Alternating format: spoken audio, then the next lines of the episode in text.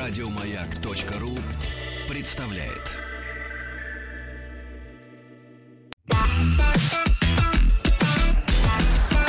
Сергей Стилавин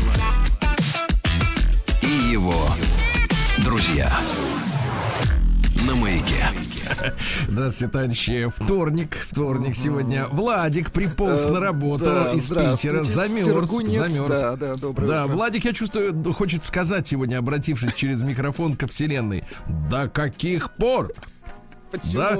Почему Ну, пор? я имею в виду, что погода. Погода в, в Питере, она, кон- конечно, фантастическая, но, слушайте, давайте, морозы, уходи, зима. Давайте все вместе скажем, уходи, потому что голова бобо.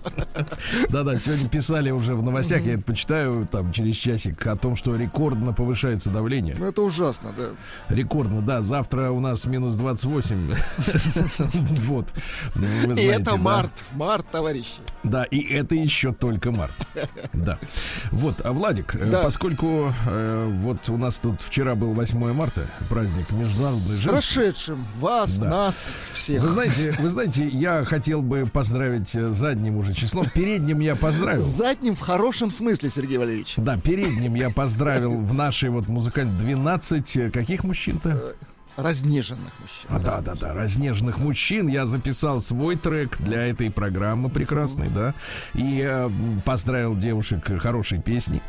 Вот. А для тех, кто, может быть, до, до сих пор не подписан на мой инстаграм, Сергей Стилавин, да, До сих пор. вот, я хочу прочесть э, пост. Он вызвал большое количество женских э, э, спасибо.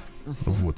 И я хотел бы девушкам, которые сейчас проснулись, у которых, э, как, у, как и у дятла, не болит голова. А, Вот. И хочу добрыми словами. А вы уж подберите там э, как бы лирическую музыку, Владик. Пожалуйста. Красиво.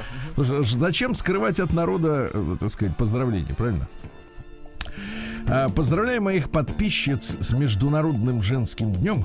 Хочу пожелать здоровья, благополучия и мира в душе. А еще любви. Женщина не может по-настоящему жить, если ее сердце не поет.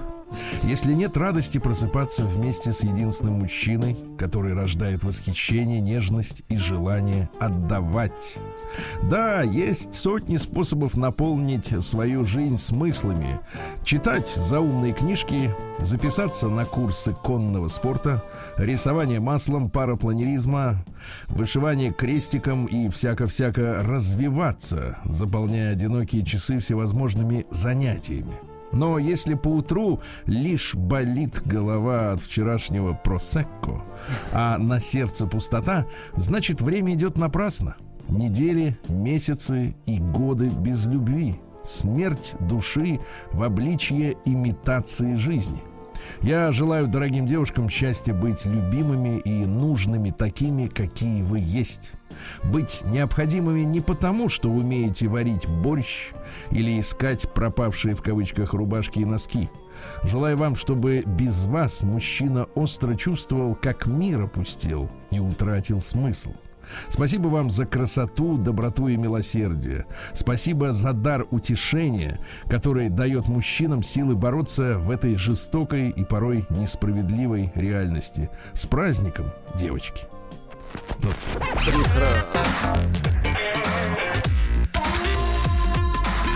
Сергей Стилавин и его друзья.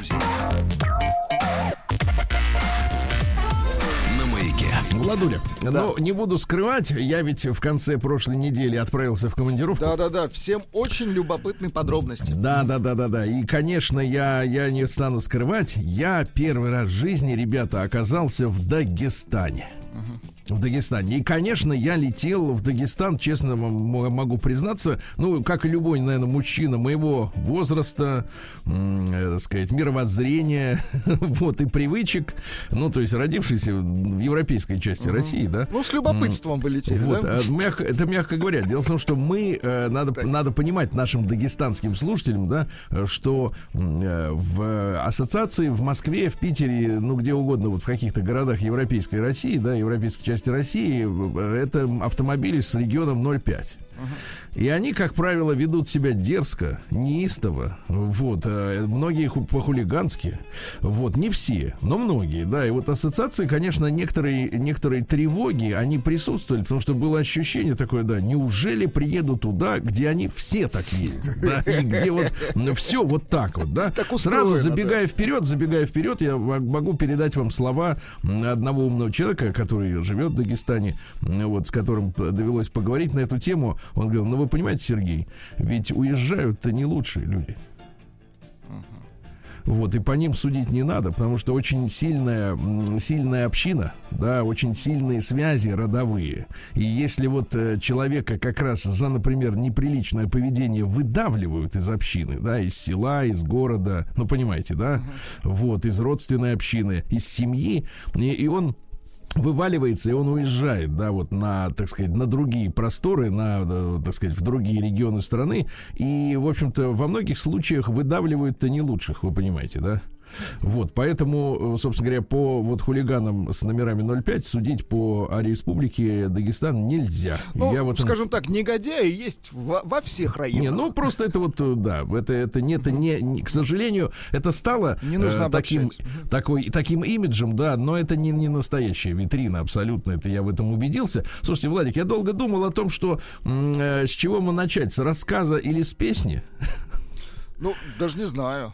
Давайте я, давайте я, сначала... Я краем уха, конечно, песню предпослушал. Да, давайте сначала послушаем песню, она меня развеселила.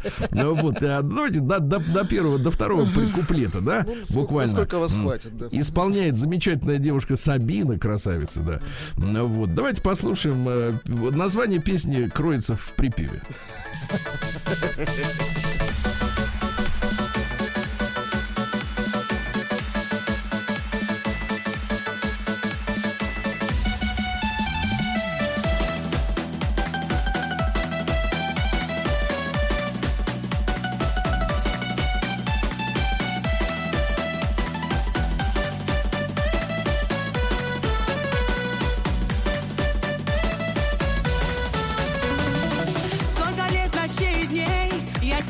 Ждала Говорила, в жизни нет смысла без тебя Ты ворвался в мою жизнь, подарив покой. И скажи, как не любить ты сердце, лучик мой. И скажи, как не любить ты сердце, лучик мой. Мы пойдем туда, где воцарит покой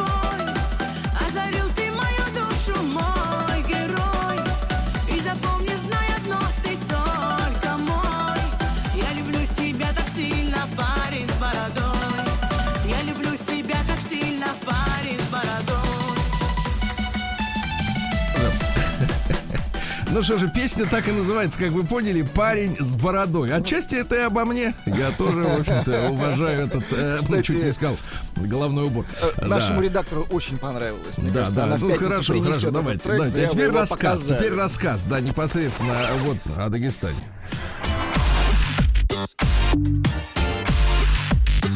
Сергей Стилавин Пишет Лоза, вздрогнул. и его друзья. На маяке.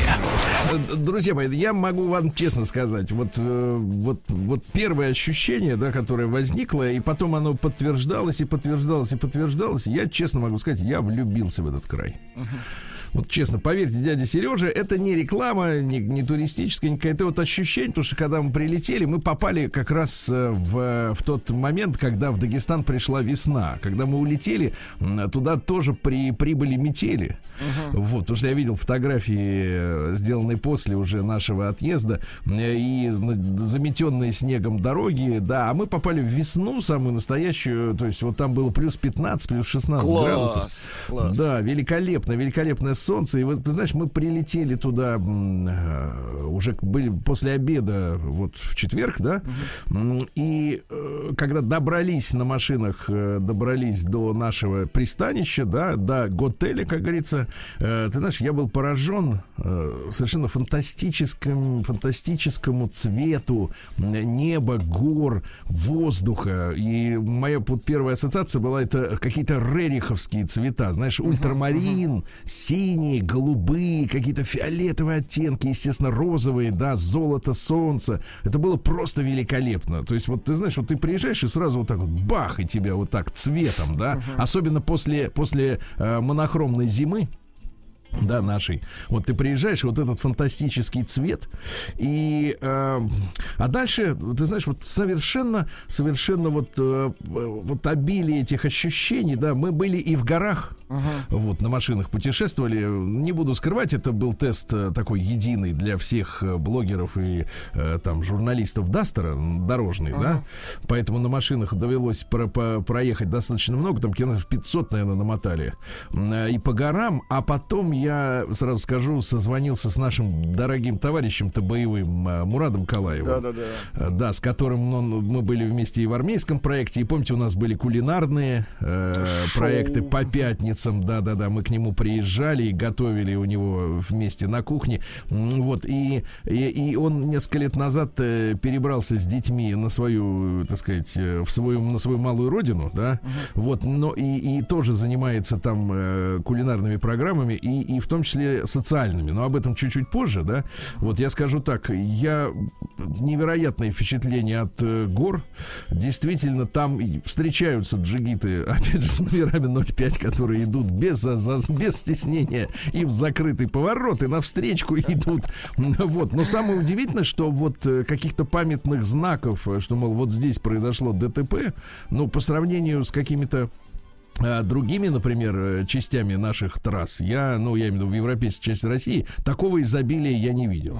Вот.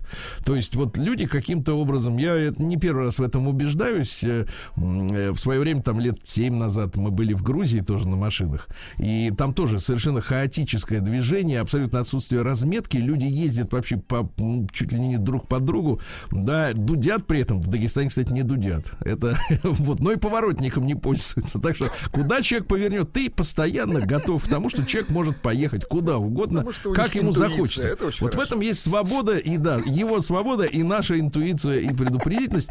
Вот и, и- и, да, действительно. И, и- и- но аварии я не видел. То есть, Ну, а нет, одну я одну я видел, и тут какую-то дурацкую совершенно, э, вот, но не в, не в таком, что там на встречке где-то или еще что-то. Ну Вот Э, невероятной красоты горы. Мы побывали на совершенно, ну знаешь, вот лазурного цвета. Лазурного это значит э, цвета морской волны, да, вот зелено, зелено-голубое, фиолетовое, ну вот зеленое такое озеро в горах. Ты понимаешь, ты вот, ты вот стоишь, ты смотришь на него, ты поверить не можешь, потому что, ну это, ну не знаю, где такое море может быть, если мы о море говорим, Карибы какие-нибудь там, ну где там вот такого цвета море, да, вот зеленое прямо, ну вот. Потом, э, ты знаешь, совершенно, совершенно замечательная атмосфера, несмотря на то, что на ключевых горных там трассах, да, которые идут. Э, Кстати, очень много наши построили э, за последнее время специалисты тоннелей новых. М, Дороги. Вот, да-да-да, дороги, тоннели, которые ведут, да, и видно, что здорово. свежее это все, там, не меньше 10 лет этим постройкам, да, да, движение очень удобное, вот, и, э, понимаешь, стоя, значит, по- по- поговорили с ребятами там, которые на блокпостах стоят вот в горной местности, там, передаю привет офицерам из Нижнего Новгорода, они там стоят, вот, стояли вахту свою, да, ну, для обеспечения порядка, да, для того, чтобы, как бы, так сказать, вот, э, было ощущение, что присутствует сила, да, э, которая контролирует ситуацию, но я нигде не почувствовал вот напряжения или какого-то, знаешь, вот э, какого-то так, взглядов каких-то, еще что-то. Все очень радушно и здорово. И ты знаешь, я вот поговорил э, с местными, говоря о туризме, да, потому что есть Махачкала. Кстати, Махачкала это не настоящее название, оказывается. Так, ну-ка, а какой настоящий? Потому что Махач это был такой герой э, гражданской войны. Звали его Махач. Вот. И коммунисты Акала это крепость. То есть это советское название. Это советское название, не историческое ни разу. Потому что на самом деле это порт Петровский. М, Это старое русское название, да, еще середины 19 века, когда был основан порт на Каспии, да. Вот, это место называлось порт Петровский.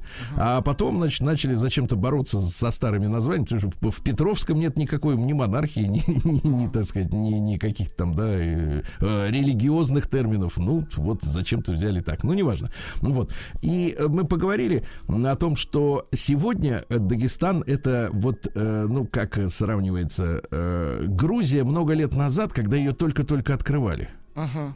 И то есть вот, например, в горах есть традиция до сих пор, и она жива, и мне вот многие говорили об этом, она жива, о том, что, например, э, горец, да, считает, э, ну, такое воспитание у людей, э, что гость, который приехал к нему вдруг внезапно, даже вечером, даже в ночи, это подарок от э, Всевышнего. Вот, поэтому у большинства, я так понимаю, есть э, специальные гостевые комнаты, которые всегда готовы принять э, э, странника.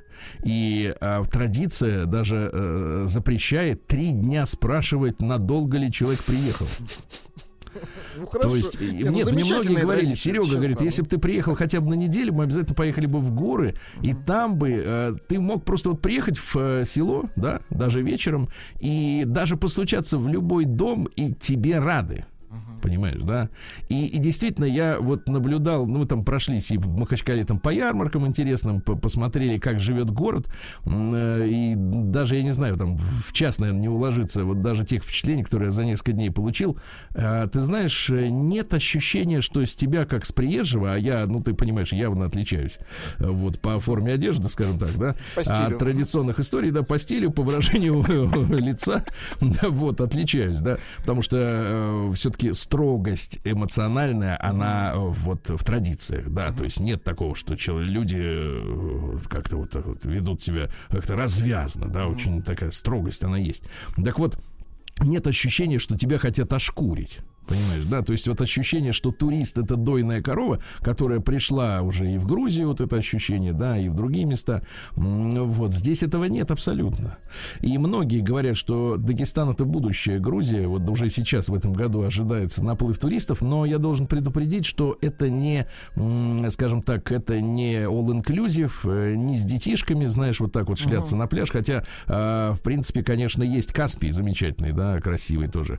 Но, тем не менее, пока еще это такой, знаешь, вот э, суровый, аутентичный, ну, словно говоря, оригинальная, оригинальная встреча с э, землей, которая не развращена м, вот этим сервисом, да, Э, в хорошем смысле не развращена. То есть, в Ну, смысле только туриста- начинается только история. начинается, Понятно, да, и, понятно. и- и турист не воспринимается как человек, который вот с него надо что-то поиметь, да, вот. э, Побывали мы в заведении, значит, который Мурат там открыл, э, домик, в котором реально жил поэт замечательный, великий поэт Расул Гамзатов. Себе.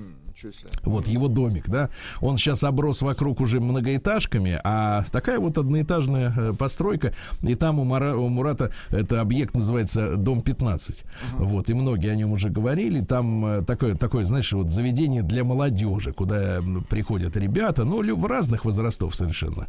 Ну, вот приходят, э, кушают, разговаривают друг с другом. Единственное, что бросается в глаза, все компании четко по полу. Вот девочки сидят в этой комнате, а в этой комнате сидят мальчики, да. И вот а, отсутствие вот этих крост, как бы, вот этих нитей, да, оно рождает в, в атмосфере ощущение такого особенного, я давайте буду подбирать слова помягче, особенного эротизма, да, когда, когда, э, значит, вот есть некое негласный запрет на такое, да, но внимание друг к другу есть. И вот в воздухе витает. Очень красивые, кстати, женщины. Волосы вот у одной. Там много-много. Волосы, представляешь, ниже талии, блестящие, каштановые. Красота. Ты не можешь удержаться от комплимента. красиво. Ты не можешь удержаться, не подойти и сказать, господи, какие у вас красивые волосы. Но с комплиментами аккуратнее. так Комплимента, оно надо иметь достоинство, Конечно. надо иметь уважение, да. И, слушайте, я влюбился в чуду. Это такие лепешки, где могут быть и мясо, и сыр, и зелень, да, это великолепно. Чуду. Потом, слушайте, мы э, на самом деле поснимали не только машину, вот, но еще и с Мурадом проехались по Махачкале, пос- поснимали немножко, так сказать, местный, местный колорит в жанре travel, да. Поэтому я думаю, что на канале Большой Тест-Драйв совсем-совсем скоро выйдет это видео, да, в котором мы и о машине немножко, и, соответственно, о Махачкале, и о горах. Все это можно будет посмотреть своими глазами. Я еще раз могу только сказать, ребята, вот я влюбился в этот край, Правда. И, и, и воспоминания вот самые-самые лучшие, романтические и, и чудесные. Передаю всем нашим э, слушателям дагестанским большой привет. Вот. И благодарность за гостеприимство. День дяди Бастилии пустую прошел. 80 лет со дня рождения. Ух ты, а ей уж 80. Разный, каждый что ж, товарищи, сегодня у нас 9 марта. Да, вчера было хорошо, а сегодня холодно. А сегодня еще лучше. Сегодня ведь масленица идет, да, Владик? Очень масленица. Да, да, да. Сегодня второй день масленицы, называется он заигрыш. Кстати, специалисты не рекомендуют за раз употреблять больше э, четырех блинов с начинкой. Но это зависит от толщины блина. И от начинки, конечно, да. Э, Сегодня у нас Всемирный день диджея. Да вы что? Да, ну мы с вами не диджеи, Нет, правильно? ни в коем случае. Диджей это тот, который Да, да, туда-сюда. да. Тот, который зарабатывает на пластинках. Да, да, да. А, день ливанского учителя, это хорошо. День домашних насекомых. Вот у вас живут какие-нибудь У там меня есть, но оно махнатое, у меня насекомое домашнее, такое кор- коротколапое. Да, да, день паники в США. Там вот сегодня можно паниковать, да. Но, видимо, от прозака отказываются на денек. Вот и начинается, да, дребедень. Э, День искусственной челюсти сегодня. Хорошо, Вот, хорошо. Понимаете. День рождения куклы Барби. Но я думаю, что сегодня многие понимают, что вот эти стандарты так называемой красоты, да, с которыми вдруг в последнее время там начали бороться, ну, на рынке детских игрушек, вот, ведет э, к, в общем-то, к перекосам в развитии человека. Да, потому что вот у вас в детстве какая была кукла? У меня была в детстве машинка и железная дорога. Вот, поэтому вы и похожи на машинку, да? Вот. А у девочек обычно были какие-то пупсы, да, с большими глазами. Ну, в общем-то, в принципе, бесформенные существа, да, на которых похожим быть не хочется, правильно? А когда у куклы, извините меня, есть грудь, бедра, э, есть талия, да, э, значит, а ты видишь, что, а у мамы-то нету такой груди, такой талии, таких ног длинных, да, то тут начинается возникать как бы сомнения. Приходится так ли обращаться к тюнингу. Да, Да. плохо. Дальше. День нестандартно мыслящих людей. Ну, я бы сказал так, что нестандартно мыслящие люди, они должны где быть? Э, ну, на, На, излеч- производстве. на излечение? А, Нет, нет, другим. на производстве, э, вот, э, командующие войсковыми соединениями, потому что здесь очень Конечно, важно применить маневр, применить, да. А вот в повседневной жизни, ну, нестандартно мыслить, как? Можно ли нестандартно мыслить, например, употребляя кофе, вот, или водя автомобиль? Можно же повредить себе что-нибудь Да. нестандартно. Поэтому одновременно сегодня еще отмечается день выметания скверных мыслей. Я бы сказал, нестандартных. Вот надо их выметать, да, из головы. Э, Дальше. День уникального имени сегодня. А Я тут узнал, что в прошлом году в одной э, семье из, Тадзи- э, из Таджикистана двоюродных братьев назвали именами э, Путин и Шойгу. Очень красиво. Да. А я еще выписал, друзья мои, рекордные имена вот за прошлый, за 20 год, которые, которыми награждали родители своих детей. Вот. Алиса Василиса. Красиво. Двойное красиво. имя, да? А Дейзи Анастасия. Нет, ну мне из современных трендов больше как-то вот Симба нравится. Симба Да. Дальше. Никита Питер. А, Виктор Стефан. А вот из, старых Лорд. Альфред. Нет, а из старых, вот, пожалуйста, Ричард Лев. Александр Поль, это тоже одно имя. Александр Сергеевич Пушкин. Да, дальше, а из вот из совсем сложных такие. Ну, понятно, что у нас есть и Люцифер. Вот как такое только пропустили, не знаю. Но а, Дмитрий Аметист, Хорошо. а, принцесса Даниэлла, Дельфин и отдельно Русалка. есть Дельфина. Ну, раньше Да. же было финист, ясный сокол. Да, есть, э, есть имя граф. Господин граф, прошу на прием к проктологу, да. Дальше. э, лиса, голуба, есть имя Реал. Реал, Да, но это, видимо, фанаты футбола. Вот. И есть Аладдин. Аладдин, да. Ну и русский народный праздник сегодня, друзья мои. Сегодня Иванов день, другое его название птичье потенье, гнезд красиво. Видели когда-нибудь потненькую птичку? Каждый день. видишь. Да. Ну что же, э, да, так что помогите сегодня птицам обрести гнездо или скворечник и так далее, да. Сегодня в 1454 родился Америго Веспуччи. Вот видите, как бывает э, в, в истории. Америку вроде как открыл Колумб, а континент Америка в честь Веспуччи. Несправедливо, понимаете, мне кажется, да. Или, например, радио изобрел Попов, а все думают, что Маркони. А представляете, континент н- назывался бы Колумбия. Ну. Северная и южная. Южная Колумбия. Да. Класс. Так вот, там история такая. Зачем он поплыл-то, этот Америка? Ну-ка. Он отправился уже там чуть ли не через 10 лет после открытия Америки в плавание э, к берегам Бразилии, чтобы доказать, что эти территории являются вовсе не восточной окраиной Азии, как они говорили, Вест-Индия, да, там какая-нибудь. Ну вот. А отдельным континентом, вот, И описанным доказал. как новый свет, да, вот, и доказал, и Молодец. доказал, да. Сегодня в 1584-м Тирсо де Молина родился, он же Габриэль Тильес по-настоящему. Вот, испанский драматург, который первым обработал, обработал художественными методами легенду о Дон Жуане. Ага. Вот.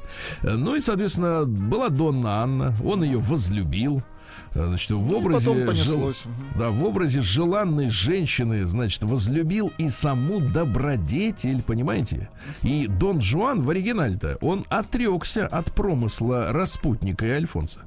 Понимаете? Ну Вот, но в пространстве тара- трагедии тот э, негодяй, который отрекается от своего, э, сказать, призвания, он обречен. Э, так. Трож- сложно очень. В 1617 году в деревне Столбово, это недалеко от Тихвина, был заключен вечный, как тогда говорили, э, мировой мирный договор между Россией и Швецией. Нам возвратили от щедрот Новгород, Старую Руссу, Порхов, Ладогу. Вот. э, Но, тем не менее, Россия осталась э, отделенной от моря, так как Швеция отошли Ивангород, это на границе с Эстонией сегодня, да, а крепость Орешек и другие города в э, российской Прибалтике, ну, в общем, пришлось Петру потом дорубать. Немножко дорубать. да, да, да, Сейчас очень интересный мы послушаем трек. композитор, который, ну, скажем так, не на слуху. Не на слуху. Не так, как... э, ну, кто у нас из композиторов? Композитор у на нас только один, Лоза. Ну, то есть, хорошо. не- не Значит, э, в роскошный. 1737 родился Йозеф Мыслевичек. Это чешский композитор. Дайте-ка нам, пожалуйста. Давайте. Ну вот пусть поиграет, а я вам скажу, что интереснейшая история, потому что он познакомился с юным Вольфгангом Ад- Амадеем Моцартом. Кстати, похоже по стилю, Да, они дружили 8 лет друг с другом, пока мыслевечек э, Моцарта не кинул. Так, потому так, что тот к нему подходит, говорит, слушай, мыслевечек, э, мне бы надо организовать концерт в Неаполе. Тот говорит, сейчас организуем. Но так и не организовал, они поругались. Но, с, э, с, э, значит, влияние на Моцарта очень велико. И впоследствии даже некоторые сочинения самого мыслевечка приписывали Моцарту. Давайте Удивительно, послушаем. ну-ка. То есть он такой турменеджер был. Ну, похоже на Моцарта, действительно. Похоже, похоже. Скорее, да. Кто у кого содрал, да. Так вот, тут интересно, что могли бы, могли бы все эти события и не произойти, потому что изначально господин Мыслевечка приняли в пражскую гильдию мельников. И он стал печь. Понимаете, да? А уже потом, там, через 10 лет, э, вдруг думает такой, я же в детстве музыкой занимался. Дай-ка я еще сейчас, кроме плюшек, еще и какую-нибудь симфонию э, пальцы помнят. выпеку, да. Мгм. И вот, пожалуйста, давайте послушаем. Молодец.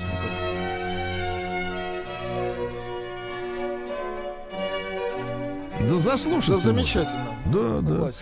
А в 1790-м родился Мирабо. Это кличка партийная. А, На самом деле Анаре Габриэль Рикетти. Не путать с ракетиром. Так вот, это один из деятелей Великой Французской революции и при этом тайный агент королевского двора. То есть он был тайным агентом, но а для всех был революционером. Подлец. Прекрасно ведь, да, прекрасно, да. Ну, типа папа, папа Гапона, ну что-то в этом роде, да. Вот э, слухи ходили о том, что Мирабо продажен. Понимаете, да, что бабки народные, значит, э, себе присваивает. Естественно, закончил дни он вот э, Печально. плохо, Печально. плохо, плохо закончил. Цитаты следующие: хитрость это талант эгоистов. Так, хорошо, да? Гораздо важнее прививать людям нравы и обычаи, чем давать им законы и суды. Неплохо. Вот этой цитатой мы будем парировать, э, так сказать, вот Ну, что-нибудь парировать. будем. оппонентов, да. И, наконец, великое искусство подчинять людей заключается в умении брать их с хорошей стороны. Понимаешь? Красиво. Не запугивать Да, тем, да, что да, да, мы да. вот это вот вытащим, а наоборот, надо человека поддержать, да. Сегодня в 1796 году Наполеон женился на Жозефине Багарне, Багарне, э, вдове офицера, которого казнили на гильотине во время французской революции, а он ее, понимаешь ли, вот э, взял совершеннейшей возлюбил. вдовой. Молодец. Да, она ему никак не могла принести, вы помните, наследника, а цыганка ему нагадала, если расстанешься с этой Жозефину женщиной, бросай, да-да-да. то тебе край. И так и вышло. А в 1814-м Тарас Григорьевич Шевченко, поэт, писал по-русски, вот, ныне числится как украинский, значит, э, поэт. Ну, давайте я тебе прочту пару строк, э, буквально в переводе. Тече вода в сине море, та не відкає. Грустно стало, да, понимаю. Цитата, цитата. Давайте. Удивительный народ наши мужики. Не припугни его, так ничего и не будет. А? Вот, видишь как. Сегодня в 1822-м Чарльз Грехом из Нью-Йорка придумал искусственный зуб. Вот, ну, конечно, и до него, и в Деревянный Древнем- был зуб. и в Древнем Египте. Ну, для попроще тех, кто кому там, тому деревянный. А кто, Костяной. да, да, кстати. Ну, такие, ну, знаешь, вот сказать, что человек придумал зуб, но это делали тысячами, Да, конечно, тысячелетиями, да. Ну, очередной пройдоха. А В 1845-м Николай Евлампович Кутейников, это наш инженер-кораблестроитель, генерал-лейтенант, э, вот, отзывались о нем как о самом образованном корабельном инженере на русском флоте. Вот, он участвовал в создании окончательных проектов всех боевых кораблей, которые были построены во второй половине 90-х и в начале, э, так сказать, 20 века, да. Мощные броненосные крейсера, первый русский ледокол «Ермак», первая русская подводная лодка. Круто. Вот, да. А в 1858-м Альберт Потц из Филадельфии. Хорошо звучит фраза. Потц изобрел почтовый ящик. Молодец, молодец. Да, да, да. Поц. Вот, э, в 1885-м родился Шая Исаевич Голощекин. Э, ну, э, имя Шая, так сказать, он потом прикрыл именем Филипп. Филипп Исаевич его звали. Это комиссар Уральского военного округа в 1918 году, кому, в числе прочих, ре- значит, пришлось решать м, участь э, царской семьи. Ну что же за человек, э, ну, по официальным данным, расправлялся с царской семьей, хотя сегодня, конечно, на просторах Ютуба вы можете найти самые замечательные версии, э, так сказать, что Ну, на самом расправы деле... не было, да? Да-да-да. Значит, э, окончив э, зубоврачебную школу, Так. работал зубным техником, э, вот. Но, видно, тогда зубное дело не давало столько денег, сколько сейчас. Вот что значит не любить свою работу. А, и видите, чем закончилось? Да, да, да. Ушел. А за, нет, а закончил чем? Э, В 39 году, значит, э, взяли его за жабры. Ага. Да, да, да. В связи с подходом немцев к Москве. И все. День дяди Бастилии пустую прошел. 80 лет со дня рождения. Ух ты, а ей уж 80. Разный, каждый. Друзья мои, в этот день, 9 марта, ну, понятно, по новому стилю, но тем не менее, именно в этот день, в 1890 году, родился Вячеслав Михайлович Скрябин, которого все вы прекрасно знаете, как Вячеслава Михайловича Молотова. Ну вот, э, ближайший э, соратник Иосифа Виссарионовича, понимаете, да? Вот, во время учебы в школе, э, помимо учебы, естественно, играл на скрипке, писал стихи, представляете? Творческий Замечательный, мужчина, талантливый человек, не то что зубоврачебный техник, вот тот, который царя, так сказать, того этого в расход пускал. Так вот, когда после смерти на Молотова вскрыли его завещание, там обнаружили сберегательную книжку с 500 рублями на счету, и все. Вот как э, руководители, значит, э, так сказать, зарабатывали, да? Цитаты. Э, Ну, вы знаете, конечно, самую, самую разухабистую. Все дороги ведут к коммунизму. Это понятно. Давайте несколько других. Свою задачу как министр иностранных дел я видел в том, чтобы как можно больше расширить пределы нашего Отечества. И кажется, мы со Сталиным неплохо с этой задачей справились.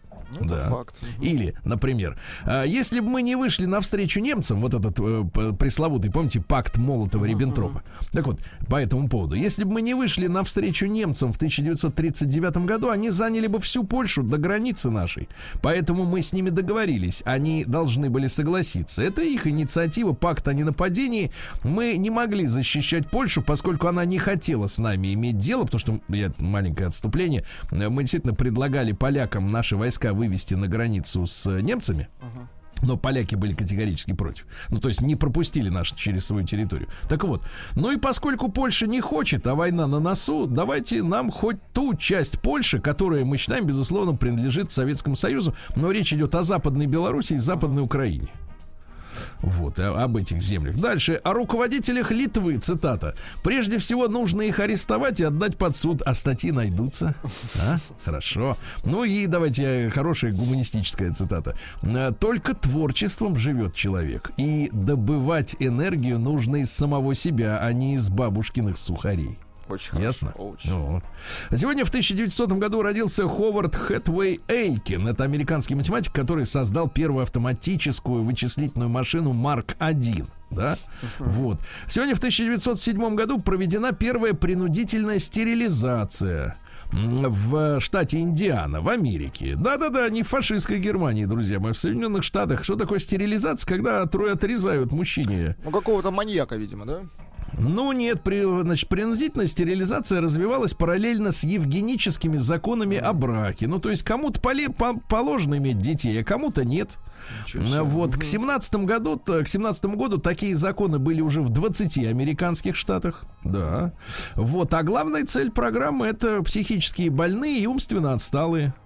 То есть мы, когда говорим о гитлеризме, да, то корни-то его в том числе и вот в этих процессах, Ну, которые происходили да. в Америке. Да. А, Вот. э, Женщин после 45 стерилизовали. А, Вот. Мужчин можно было и пораньше. Да. Такая вот история. И никто, и никто людей не спрашивал, хочешь ты, не хочешь, мы тебе чик и все. В 1910 году Сэмюэль Барбер родился, американский композитор. Ну, Есть у нас у нас. композитор? Ну, давайте. Обработке. Не, ну нет времени ждать, когда он там раскачается. да. А В 18 году большевики сказали, что они теперь коммунисты. Молодцы. Мы не большевики, мы коммунисты. В 30 году в Киеве начался судебный процесс над представителями интеллигенции, которые обвинялись в создании Союза освобождения Украины. Ну, дело в том, что это действительно была такая украинская политическая организация, которую в начале Первой мировой войны создал э, министр иностранных дел Австро-Венгрии. Называлась организация Бунт цур Бефрайунг дер Украine. Очень красиво. Вот, ну, то есть немецкий проект, но вот вся вот эта западная история, западноукраинская, это же австро-венгерский проект, естественно, да. Ну вот, э, Союз освобождения был официально создан 4, 4, 4 августа 2014 года. Э, Вот, они хотели э, расчленить Украину, сделать ее независимой. Вот, ну и в ходе судебного процесса 30 года м, над членами СВУ, сегодня это СВУ, да, э, вот, э, репрессировано 474 человека, к высшей мере 15, э, вот, а с- 87 были высланы за границу Советского Союза, да. В 1934 году Михаил Ермолаевич Волонтир, ну, ваш любимый актер театра Ну, и кино, и конечно, цыган, и возвращ- возвращение Будулая, да. Будулай наш. А в армейских фильмах каких он замечательных А прапорщиков играл. волосы какие у него хорошие, а? Эх, Очень да, хорошо. в тебе бы такие цены бы не было. Да, в тот же день родился Юрий Гагарин, друзья мои. Сегодня нас всех с праздником поздравляю. А цитата какие? Жизнь показывает, что и космос будут осваивать не какие-нибудь супермены, а самые простые люди. Очень хорошо. Вот. Или главная сила в человеке это сила духа. Ясно? Ну и, наконец, хорошо тем, кто отправляется сейчас на работе с неохоткой. Э, хорошо работается, когда любишь свою профессию, с увлечением занимающие, занимаешься ей, сказал Юрий Гагарин. Ясно? Ну, Вот, в сороковом году лади- родилась Лариса Ивановна Голубкина, замечательная актриса. Вот, да. Бобби Фишер в сорок третьем шахматист. Ну, Помните, такой был? психический, да, был такой. О, да, психический. Это психическая атака у него была. Вот. Сегодня у нас в 54 году в Нью-Йорке показали первую цветную телевизионную рекламу. Была это реклама мебели. Вот. Итальянская киноактриса, красавица Арнелла Мутти родилась в 55 году. В советское время ее ценили. В 58 году Мартин Фрай родился, вокалист британской группы ABC. Ну, то есть алфавит по-нашему. Есть у нас?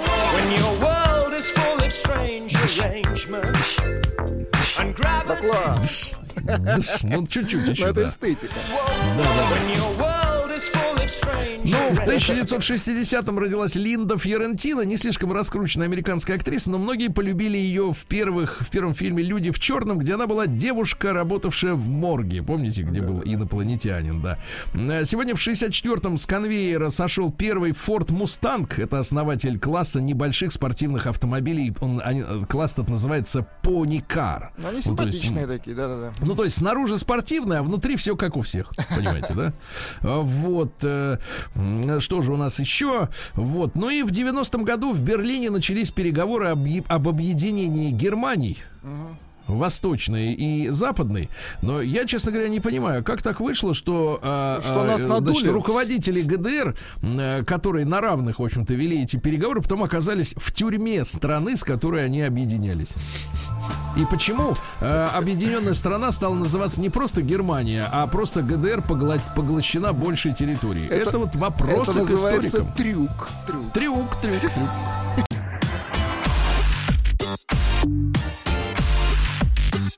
Сергей Стилавин и его друзья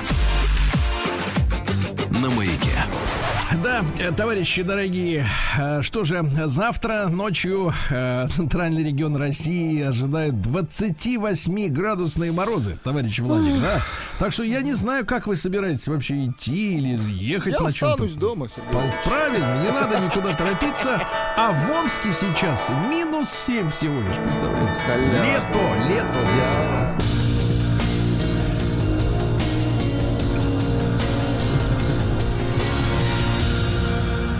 Зона 55.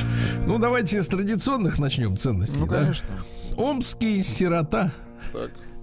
провел ночь с женщиной и ее сыном, Сирота, женщина и ее сыном. Ну, то есть после это... чего лишился ценностей. Ай, Да, 39-летняя женщина и ее 20-летний сынишка обокрали студента-сироту. Обогрели, обокрали. Да, студент ночью распивал спиртное на квартире по улице Бережного. А там его собутыльниками стали 20-летний знакомец и его 39-летняя мамочка. Кража имущества и денег произошла в тот момент, когда сирота заснул сладким сном. Ну Вот Амичка призналась в хищении мобильного аппарата у сироты, а самого-то мальчишку выгнал из дома муж, вернувшийся под утро домой. Вот, э, злоумышленница сняла чехол, выбросила сим-карту, э, вот, э, сдала в ближайший продуктовый магазин продавцу за 2000 рублей. Кстати, телефон у продавца позже был изъят, а вот 2000 вряд ли вернулись. Тоже мы их вернет, конечно. Да, да, да. А что касается, э, так сказать, сверстника, 20-летнего сына женщины, то на украденные у приятеля деньги молодой человек уехал в соседний район, где и был задержан. На допросе парень рассказал, что совершил преступление, потому что был бухим. Вот. Ну, вот так вот все вот и разрулилось, да. А в Омске появилась кондукторша в кокошнике. М, Так Э. Кондуктор в русском национальном костюме работает на 110-м маршруте. Да, Эм, она работает, значит, в кокошнике. Э, Она кондуктор официально оде- работает или она такая Официально работает. кондуктор? Официально работает, да. Кондуктор одета в э, национальный костюм. Да, а свой костюм э, зовут ее Юлия Давыдова. Передаем ей привет. Пламенный. Свой костюм Юлия назвала костюмом весны. Ну Вот она намерена в таком виде работать до конца масленицы, до 14 марта, да? А мечи, кстати, вспоминают по этому поводу э, кондуктора-стюардессу Наталью Перешивку. Помните? Она работала на 109-м маршруте в костюме стюардессы, но коллеги ее травили, смеялись над ней, и женщина была вынуждена уволиться. Представляешь? Злые коллеги, отвратительно. Да, злые и одетые не в кокошник. Одетые никак. Да. Э, Столичные мошенники обхитрили Амичку на 200 тысяч. Ну, я, честно говоря, устал уже говорить об этих случаях. А Жду все, когда они все научатся тоже. Когда у всех у них, так Когда сказать, все вот деньги наконец-то Буратино. отберут, да? Да, когда у видите? Карантин, а, так сказать, все уже деньги. обчистят, да. Так вот, э, очередной жертвой мошенников стала 48-летняя житель, женщина, да. А Женщине позвонил незнакомец и заявил, что и неизвестные, он тоже был неизвестным, оформили на нее кредит, который якобы уже погасил банк, и женщине требовалось только вернуть деньги. Для этого собеседник, представившийся сотрудником службы безопасности, попросил Амичку выполнить ряд манипуляций, а, которые система оценила в 200 тысяч рублей. Ну, естественно, 200 тысяч рублей.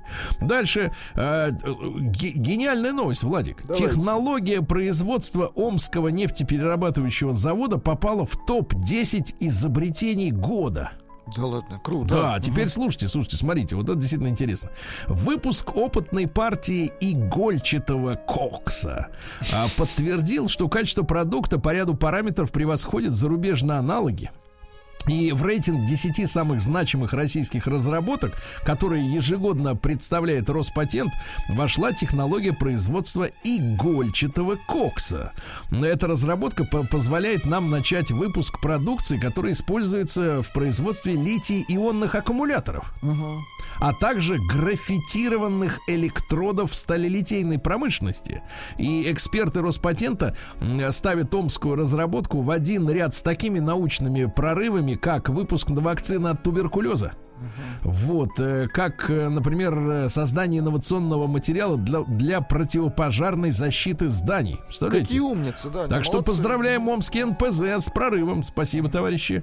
М, Под Омском инкассаторы на автомобиле Индеец 29459, это название машины, на- улетели в кювет и застряли. Вместе с деньгами, да. А в пригороде Омска дети ходят в школу 3 километра по метровому сугробу. Ну, Представляете? дети любят снег, мне кажется. И снег любит детей. Я, я понимаю вашу мысль э, циничную. А в Омске злостным неплательщикам водоканала перекроют канализацию. Тут ведь Правильно. какая интересная пос- статистика. После того, как э, вставляют затычку, э, про- извините, заглушку, э, вот, э, долги гасят более 90%. Практически э, сразу гасят, потому что нет, ну, а- невозможно запах. Нет, нет, меня, меня больше волнует оставшиеся 10. А эти, как это вот А они это, ли- дальше а это лихие люди. Да, да, да. Так вот, например, собственник квартиры на улице 3 Любинской Так. задолжал водоканалу более 53 тысяч рублей. Да.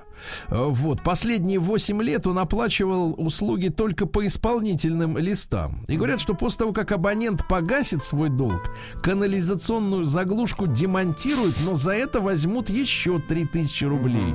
И говорят, что в Омске каждый месяц такую услугу оказывают примерно 70 должникам. Представляете? А Мич а, присвоил 200 тысяч компенсаций травмированной в автобусе женщины. Ну как же Представляете? так? Как нехорошо, да. Ну и пару сообщений. В Омске возник бум вакансий в ресторанах и в кафе. Да. Люди вышли, Вот. да. А, значит, смотрите, у барменов зарплата за год выросла на 400 рублей. На 400 рублей. Это серьезные деньги. Да, я понимаю, что вы да, пересчитываете сейчас. Я Так вот, пересчитываю в юане. Да. Да, вот число, число вакансий выросло в полтора раза. Рестораторы активно ищут э, официантов, управляющих, хостес. М, Вот, но самыми востребованными специалистами стали повара. Да, повара. Так вот, средняя заработная плата э, поварам это 37,5 тысяч рублей. Бармену 25, а официантам 26. Почему официант получает больше, чем бармен? А? Непонятно. Непонятно. Дальше. А мечи стали вдвое чаще менять свои имена. Менять 140 имена. человек уже не те, да. Так они скрываются, видимо. Ну и гениальное сообщение, смотрите. Давайте. Омские ветеринары сделали пластическую операцию курицы, которая не смогла вынести яйцо, то есть э, снести яйцо. Ну вот, э, дело в том, что, значит, э, у нее произошла травма яйцевода и клоаки. И бабуля вместо того, чтобы Ужас, а. сварить супчик, принесла курицу На. Мгм. А, Провели пластику разорванной клаки, восстановили яйцевод, И бабушка спокойно ее Вот. сварила, да? да, и, значит, все по пластику сделали, теперь может спокойно и дальше нести яйца золотые. Ну, замечательно. Ну и все, класс. Сергей Стилавин и его друзья. На маяке. А, операция носила название ципопластика. Понимаю. А Владик, вы же были э, в Петербурге на Совершенно- праздник. совершенно так верно. вот, не слышали ли вы о том, что в пригороде Питера в Колпино Так. хороший такой трудовой район. микрорайон. Да. А 30 Стасов Михайловых э, поздравили петербурженок с 8 марта. Нет, Не слышали? Кстати, в Сапсане всех женщин поздравлял а, Михаил Боярский. Это Прямо. вот после Балагова уже? Да, да, да, отдельным объявлением на минуты 3-4. Погодите, Очень а хорошо. до Балагова? Одно было просто объявляли станции. То есть вот так вот, да? Вот так. То есть за весь прогон не заплатили. Я понял. Значит, ну смотрите, они в 30-ром, в 30-ром Серьезно? исполняли песню «Все для тебя». Ну, помните слова? Ну, конечно, все. Давайте мы будем, вы будете 31-м, а я 32-м. Давайте, давайте. пойте, давайте. Все. Все для тебя. Да, да, понятно. Да. А, Зверям московского зоопарка накрыли праздничный стол в честь 8 марта. Ну Вот, дело в том, что букеты из цветов, ягод, овощей, фруктов. э, Некоторые животные получили фигурки изо льда, в которые были заморожены лакомства, прям внутрь. А пингвинам достались ледовые фигурки с запечатанными рыбками. А вороны, Так. вороны получили коробочки с насекомыми. Замечательно. Только непонятно, женщины или все получили. Значит, синоптики, ребята, осторожно, предупреждают о резком росте атмосферного давления в столице. Так что, если вы метеозависимый, то сегодня башка будет трещать. У вас трещит? Уже, уже трещит. Трещит, давайте, хорошо. Вот, в Нижнем Новгороде к 8 марта женщинам вырыли прорубь с лепестками роз. Да, Так это не в отеле, не в Конечно. отеле, вокруг свечей, так сказать, плавать. Это серьезно. А, россиянам рассказали, как безопасно хранить данные на смартфоне. А, Цитата следующая. Все, что вы готовы хранить в своем почтовом ящике в подъезде, можно хранить и в телефоне. Прекрасно. Имеется в виду, что это все общее. То, что у вас там в телефоне. Эксперт посоветовал россиянам не злоупотреблять блинами. Эксперт Никитюк сказал, что 4 блина максимум. Не больше, понимаем. А россиянкам предложили в честь 8 марта сдать бывших своих в армию. Военный комиссариат, комиссариат Ленинградской области в качестве подарка к Международному женскому дню предложил россиянкам сдать бывших возлюбленных в армию. Вот, оставляйте, говорит, в комментариях аккаунты ваших бывших, а мы их встретим на призывных пунктах. И помните, настоящий мужчина должен иметь военный билет. Ясно, Владимир? Прищучим. Очень вот хорошо. именно. Вузам России разрешили проводить экзамены дистанционно по биометрии. Понимаете, да. Э, Россиянам рассказали, сколько должны зарабатывать их вторые половинки. Вернее, они сами рассказали. То есть на мужика ложится не менее 100 тысяч рублей в месяц. В целом, в среднем, конечно. А женщина может откупиться трицулей. Ну, как-то несправедливо, да, Владик? Ну, так все устроено. да. Несправедливо. Ну и, наконец, э, жительницы Тюмени пожаловались на сексизм автомойщиков. Значит, чем выше юбка, тем больше скидка. Женщинам, Ай-яй-яй-яй. в, женщинам в юбках э, длинной миди предложили скидку 10%. А женщинам в штанах вообще не Ага, предложили. да, отказано. А, Выше колен 20%, в мини-юбке 30%, а в критически опасном мини, ну так, чтобы просвечивало, м, 50%, а баки- богиням А в в, бикини бики- в бикини бесплатно. бесплатно. Да, Точно, так и есть, точно. бесплатно. Прекрасно, прекрасно. Всё.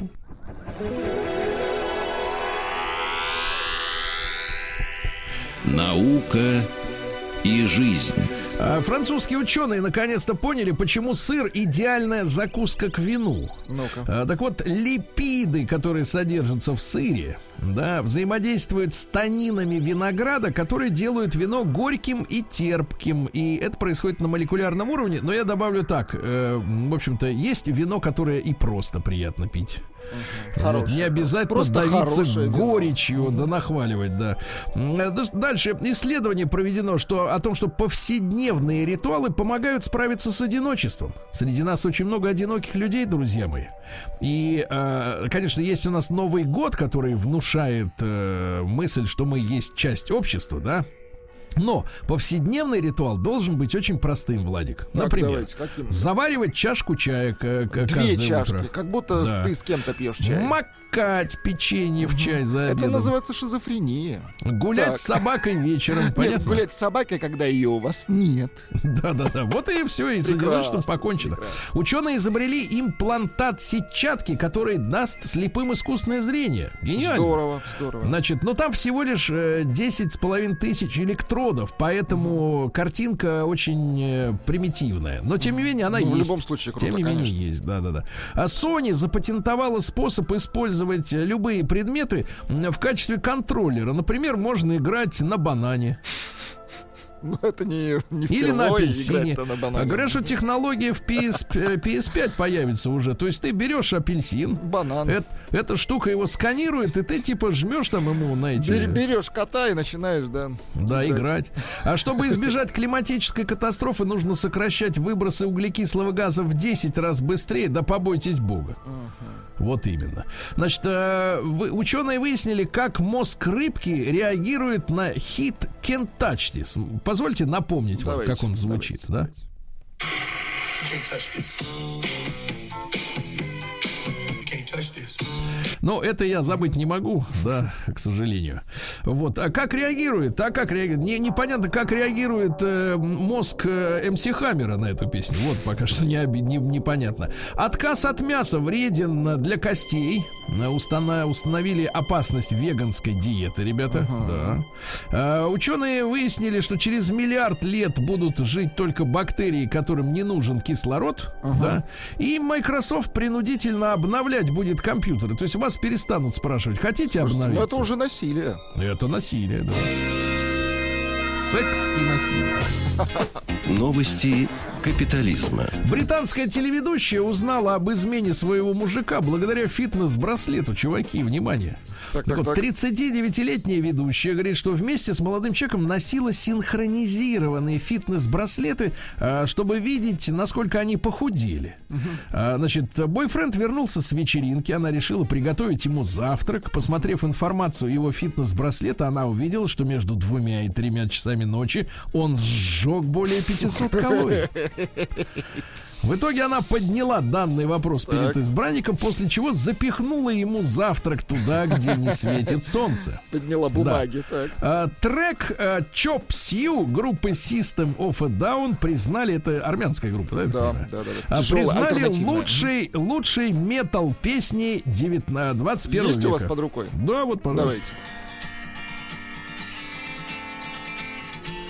Ну, это известный хит, конечно. Вот говорят, лу- лучше никто не написал Хорошо. еще до сих пор. Не Лед Как-то- Зеппелин, никто. Нет, 21 века. А, хорошо. 21, Тогда, да. тогда пока можно. А вот первый твит выставлен на аукционе за 90 тысяч долларов. Да. Ну Вот, ну что же, голландец изобрел кабинку тестирования на ковид как альтернативу китайскому ректальному тесту. А кабинка называется кабинка крика. Нужно громко крикнуть или спеть. Э, Слюна, выброшенная изо рта, попадет на датчик, и через три минуты будет э, ясно, больны вы или здоровы. Видите? Но китайцы считают, что ректальный мазок надежный. Он надежный. Пока не, не будут переходить Нет. на кабинку. Штаны снимаем. Россия криминальная. Ну что же, а у нас все по-честному. В Сибири завелся вор, который грабит только пивные и цветочные ларьки. Какой-то извращенец, да? Да, пока найти не могут, ребята. А россиянин устроил стрельбу у кафе, вступившись за честь женщины. Это в Башкортостане произошло, да? Вот, э, вышли поговорить, а тот ему, сейчас посмотрите, э, мягкие ткани носа, рук и голеней прострелил из пневматического пистолета. Жесть. Да. А, почти 40 российских фирм были атакованы через брешь в защите Windows. Ну вот, видите, как работает система хорошо. Вот. Россиянка в Махачкале, вот откуда я только что недавно вернулся, да, разыграла нападение на себя, чтобы привлечь внимание мужа. В Махачкале. Говорит, что да. якобы пришли неизвестные, отобрали телефон за 45 тысяч рублей. Полиция все вычислила, оказалось, что это, так сказать, все Важность фальшивка. внимания. И полицейские обратились к людям. Уважаемые мужья, уделяйте внимание своим женам, чтобы им не пришлось инсценировать э, нападение и привлекать к себе внимание. Да?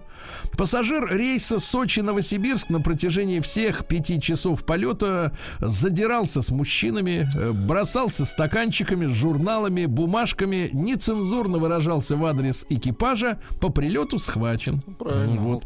А россиянин принес э, в стрип-клуб коктейль Молотова. Видимо, со своим напитком пришел. Да.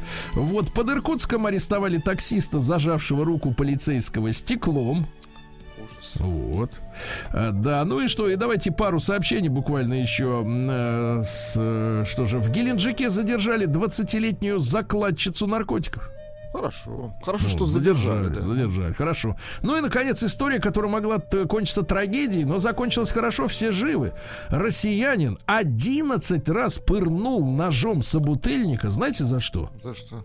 За то, что тот, это в Калининграде произошло, за то, что тот отказался разогреть для собутыльника тарелку борща.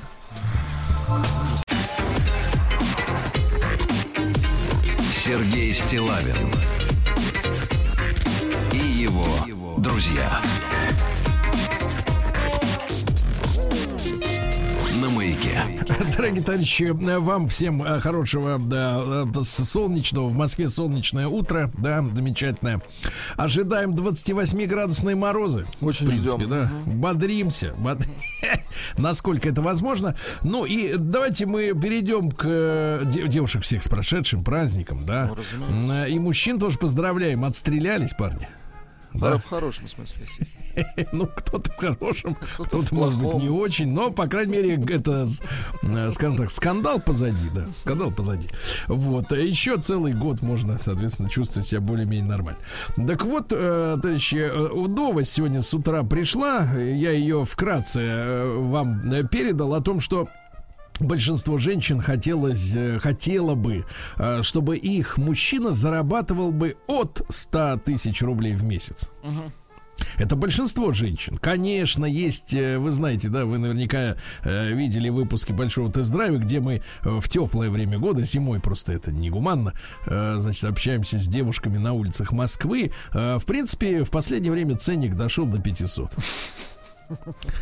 Я даже не знаю, честно говоря, вот откуда эти люди, но, а, но это не важно. Главное, что в среднем россиянки хотят, чтобы их мужчина зарабатывал от 100 тысяч рублей в месяц, да. Ну, это как бы минимальная планка. А При этом а, мужчины, э, ну, крайне, мне кажется, снисходительно относятся к женщинам. Говорят, что тридцаточки достаточно, тридцаточки. И очень в этом, э, знаете, в подборке вот этой стати- статистики от РИА Новости э, очень интересен последний абзац. Я вам его с позволения прочту, да. А 13% мужчин э, считают, что женщина может вообще не работать. Однако среди женщин такая точка зрения присуща лишь 7,5%, да. Но, вот самое главное, Владик, в то же время ни одна участница опроса не поддержала мнение, что мужчина может вообще не зарабатывать. А вот, а вот 0,7% мужчин считают такую ситуацию допустимой. Нормальный. да. Прекрасно, прекрасно. Ребят, давайте, смотрите, мы короткий опрос посвяти- посвятим фактической ситуации, да, а уже разговор при помощи телефона с 728-7171 уже как бы вот э, мыслим вслух, да. Давайте короткий опрос при помощи телеграммы, эта система работает, наш телеграм-портал тоже с ней дружит, правильно, Владик? Ага, Телеграм. Э, номер простой, плюс 7 967 103 5533. Он бесплатный.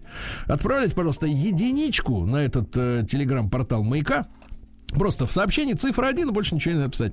Если вас устраивает доход вашего супруга или супруги, не вызывает вопросов, э, что я делаю рядом с этой нищетой. Понимаете, да?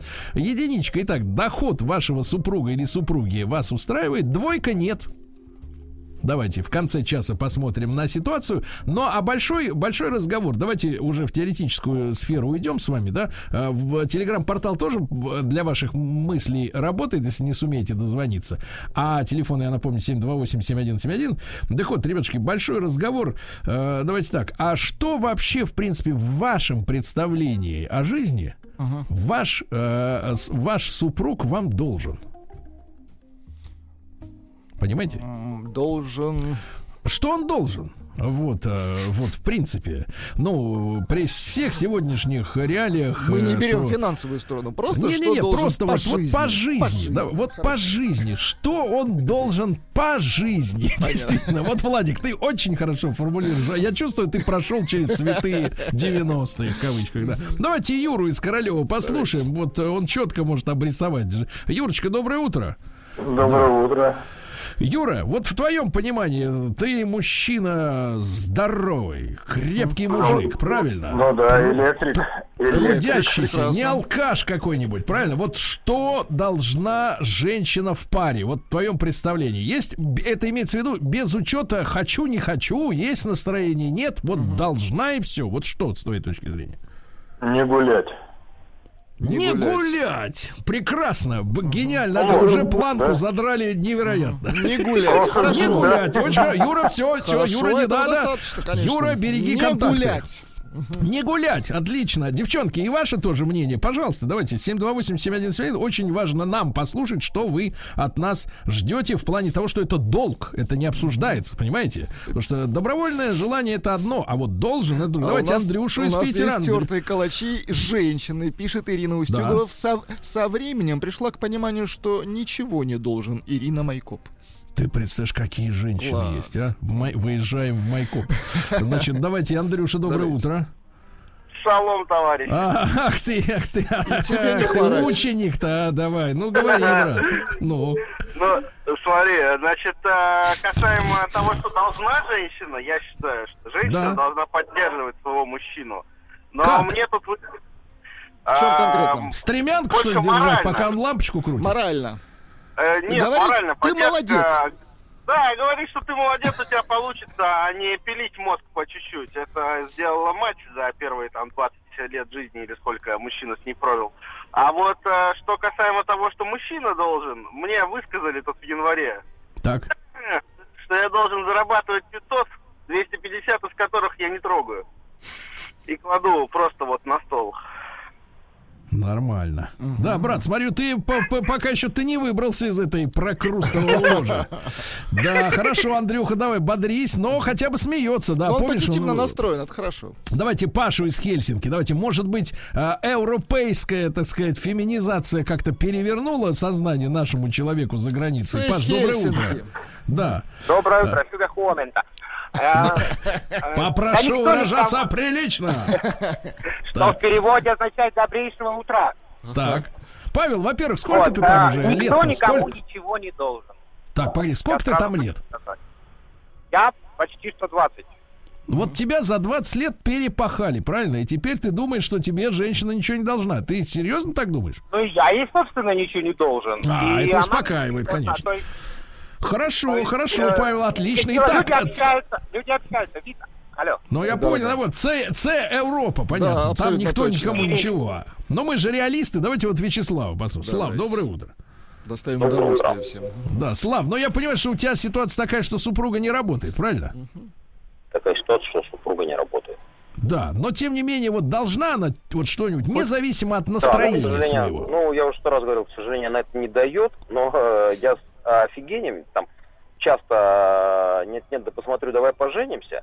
И вот если у девушки более-менее приличная фигурка, приличная внешность, они настолько, вот абсолютно все анкеты, все вступления, убираться в доме, бытовой уют я должна обеспечивать. Да вы что, мужчина, с ума сошли? Ложьте деньги, покупайте этот э, клиринг, я ничего готовить не собираюсь, я ничего убирать, вот как бы нормальный бытовой уют, да, то, что называется, ты же не можешь каждые 20 минут, полчаса там э, вызывать то тарелочку помыть, то чашечку после очередного выпива- выпитого кофе. И вот у них просто отторжение. Вот нормально, вот, ну, к сожалению, у меня такая тоже ситуация. Но не потому, что моя жена против бытового уюта, а просто она часто вот силу того, что я очень аккуратный и щепетильный в плане чистоты человек, она недостаточно. Не то, что она неряха, нет. Просто там, она может не видеть там очевидное там... э, Вячеслав, а упал- вы скажите, пожалуйста, а вы проходили какое-то лечение у психотерапевта относительно вот э, слишком щепетильного отношения к чистоте? Не, ну пока средства позволяют, э, это просто требовать от жены. Тогда это же лечить надо же тогда, когда ты купить Когда не денег можешь. нет, лечатся те, у кого нет денег. Ты посмотри, какая позиция, позиция. Пипец какой. Отвратительный звонок. Извините, да. Да. спасибо, Вячеслав. Итак, отлично. Лечатся те, у кого нет денег. Класс. Отвратительно, я соглашусь. Отвратительно, мерзко, мерзко. Вот, вот что пишут нормальные люди. Давайте, я Так. почитаю. Пишет мужчина. Моя любимка, моя любимка, ж- э, женщина, товарища, пи- э, служит на Северном флоте и получает денежное довольствие в объеме девин- 90 тр. Меня все устраивает, Алексей Бурманск. Пишет Катерина. Доброе утро. Мой муж должен не лезть в мои финансы и не строить планы на распоряжение моим имуществом. Погоди, как буквой. зовут? Катерина? А, Катерина. Но Катерина. при этом, Катерина, вы допишите сообщение, но при этом его фина... в его финансы вы лезете, правильно? Нет, они общие, ну, естественно. Ну, конечно, конечно. Давайте, ребята, итак, единичка на наш э, телеграм-портал отправляйте, это бесплатно, плюс 7967 103 5533. Вас устраивает доход вашего суп- спутника жизни, двойка нет, ну и большой разговор, а есть ли какой-то, ну, долг какой-то вот э, в, в жизни в паре, да, а, то, что человек, по вашему мнению, должен делать независимо от того, болит у него голова, настроение какое, поругался на работе, нет, но вот должен, пришел, должен сделать. Давайте Алешу из э, Челябинска. Алексей, добрый день, дорогой. Да. Добрый день, да, добрый день, здравствуйте. А, вот э, супруг, э, супруга стала требовать, что мало зарабатываю, стал зарабатывать больше, как она попросила. Устроился на двух работах работаю. Мало. А теперь она стало- говорит, что, а теперь она говорит, что нет времени на нее, да, у тебя? Э, Нет, она говорит, что надо еще и готовить успевать ей покушать. Я говорю, ко всем женщинам, девушки, вы офигели что ли или как? Но ты еще смеешься. Вот когда будешь говорить эти слова серьезно, вот тогда мы докатимся до края, да. Спасибо, Леша. На Оленьку давайте из Костромы Давайте. послушаем. Оль, доброе утро. Ой, Эх, сорвалась Оля. Ну что ж такое? Ну-ка, Так, Владик, давайте, давайте. почитаем. Пишут, а, совсем обнаглел упырь. Так, а, муж ничего... Наташа пишет, муж ничего не должен. У нас все только по любви. Алексей пишет, женщина должна быть верной и покорной. Лариса пишет, любить должны мужчины и женщины. А, Ага, так, должны, Са- должны. Давайте, давайте Мишу из Питера, да, послушаем э, на связи. Да, Михаил, доброе утро. Здравствуйте, ребята, здравствуйте. Да, пожалуйста. Итак, что должна по, по- по- вот по-любому жена по жизни? По жизни, ну, не знаю, поддерживать уют, как правильно упырь говорил. Но, но, вот я сейчас вспомнил, что моя любимая это нет-нет да работает иногда, так, с промежутками. И вот я понимаю, что я-то и не знал ничего о ее доходах, и, в принципе, бонусов э, никаких не видел, скажем так, плюсов.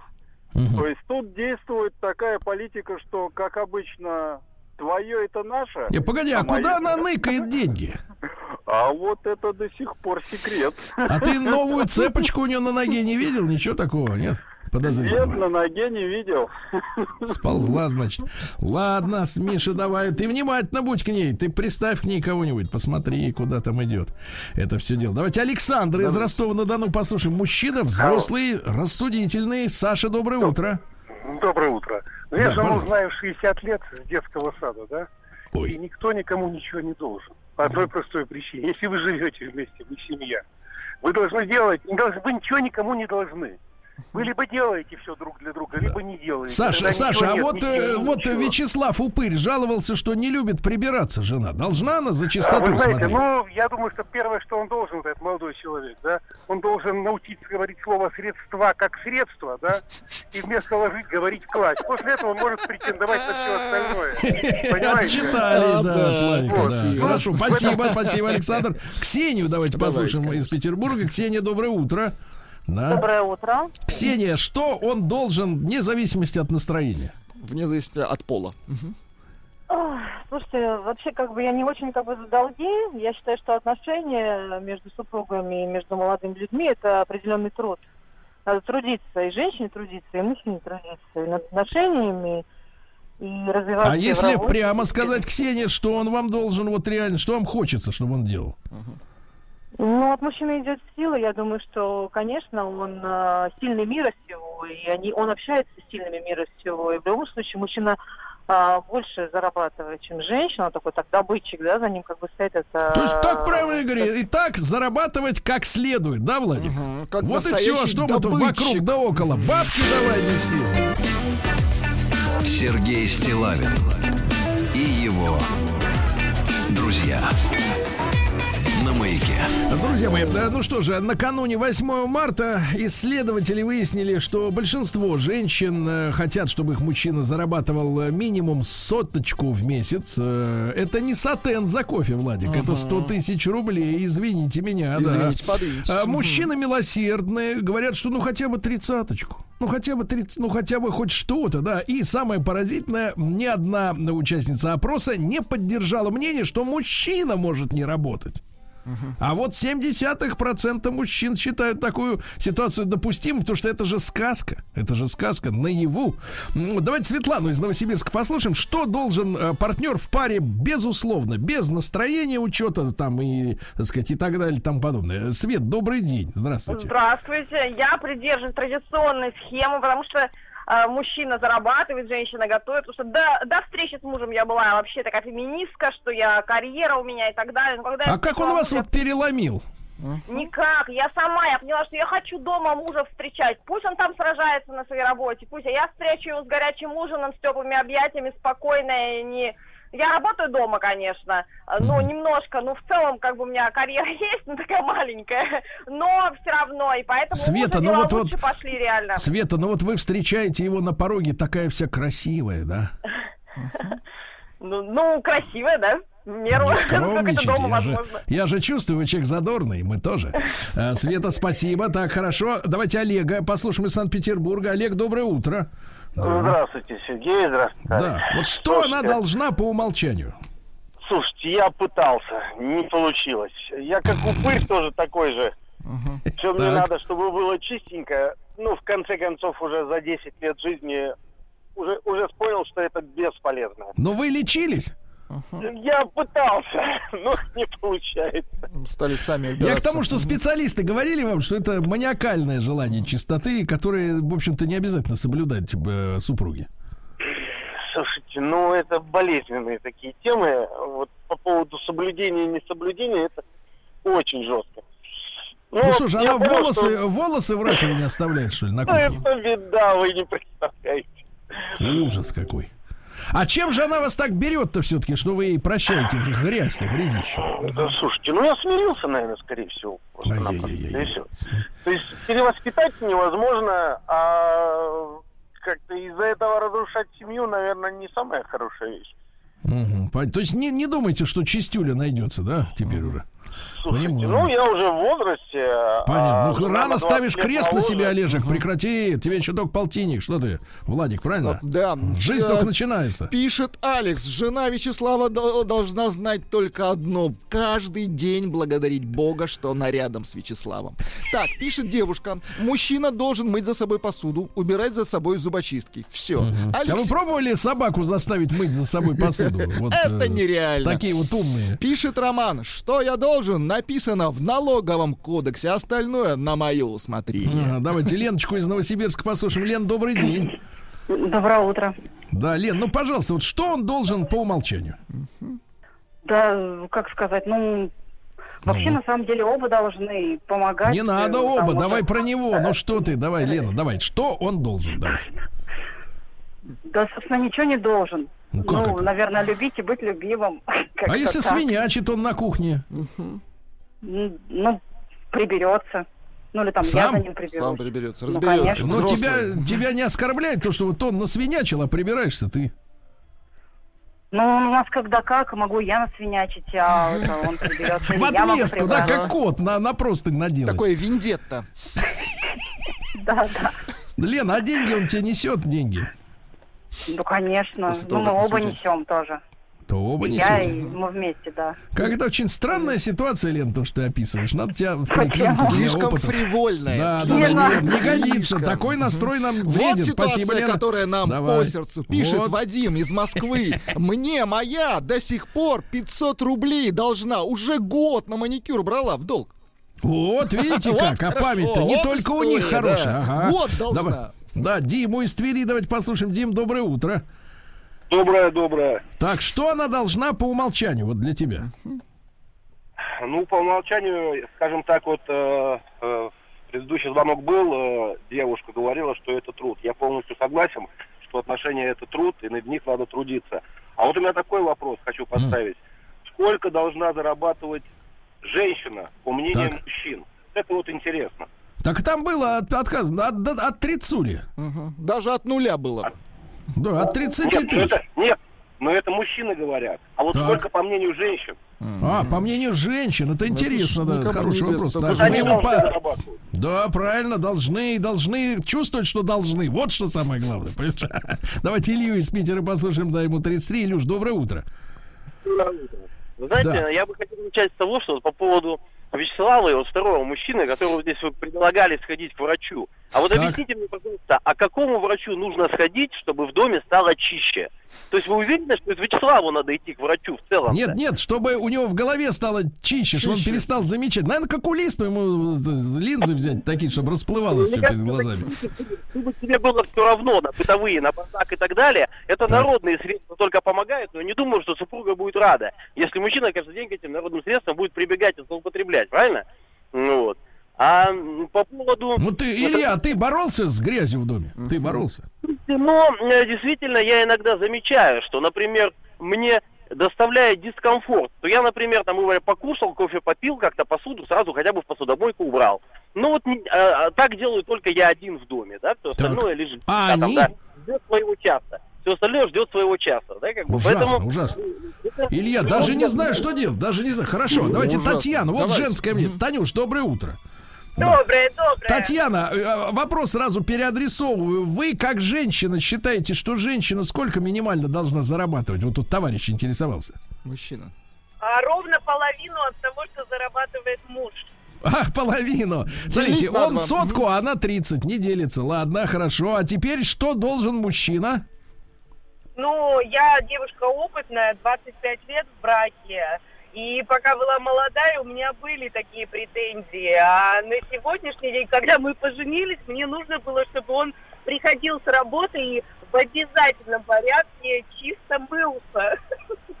Чисто мылся. То есть Да. мылся начисто. Давайте перефразируем. Хорошо, хорошо, Танюш, спасибо. Это немного, если есть горячая вода, почему же не помыться, да? Результаты Владик, опроса. результаты Результаты- удовлетворения Да. зарплатой супруга. Только 73% наших слушателей довольны зарплатой супруга. А остальные должны вкалывать, ребята. Да.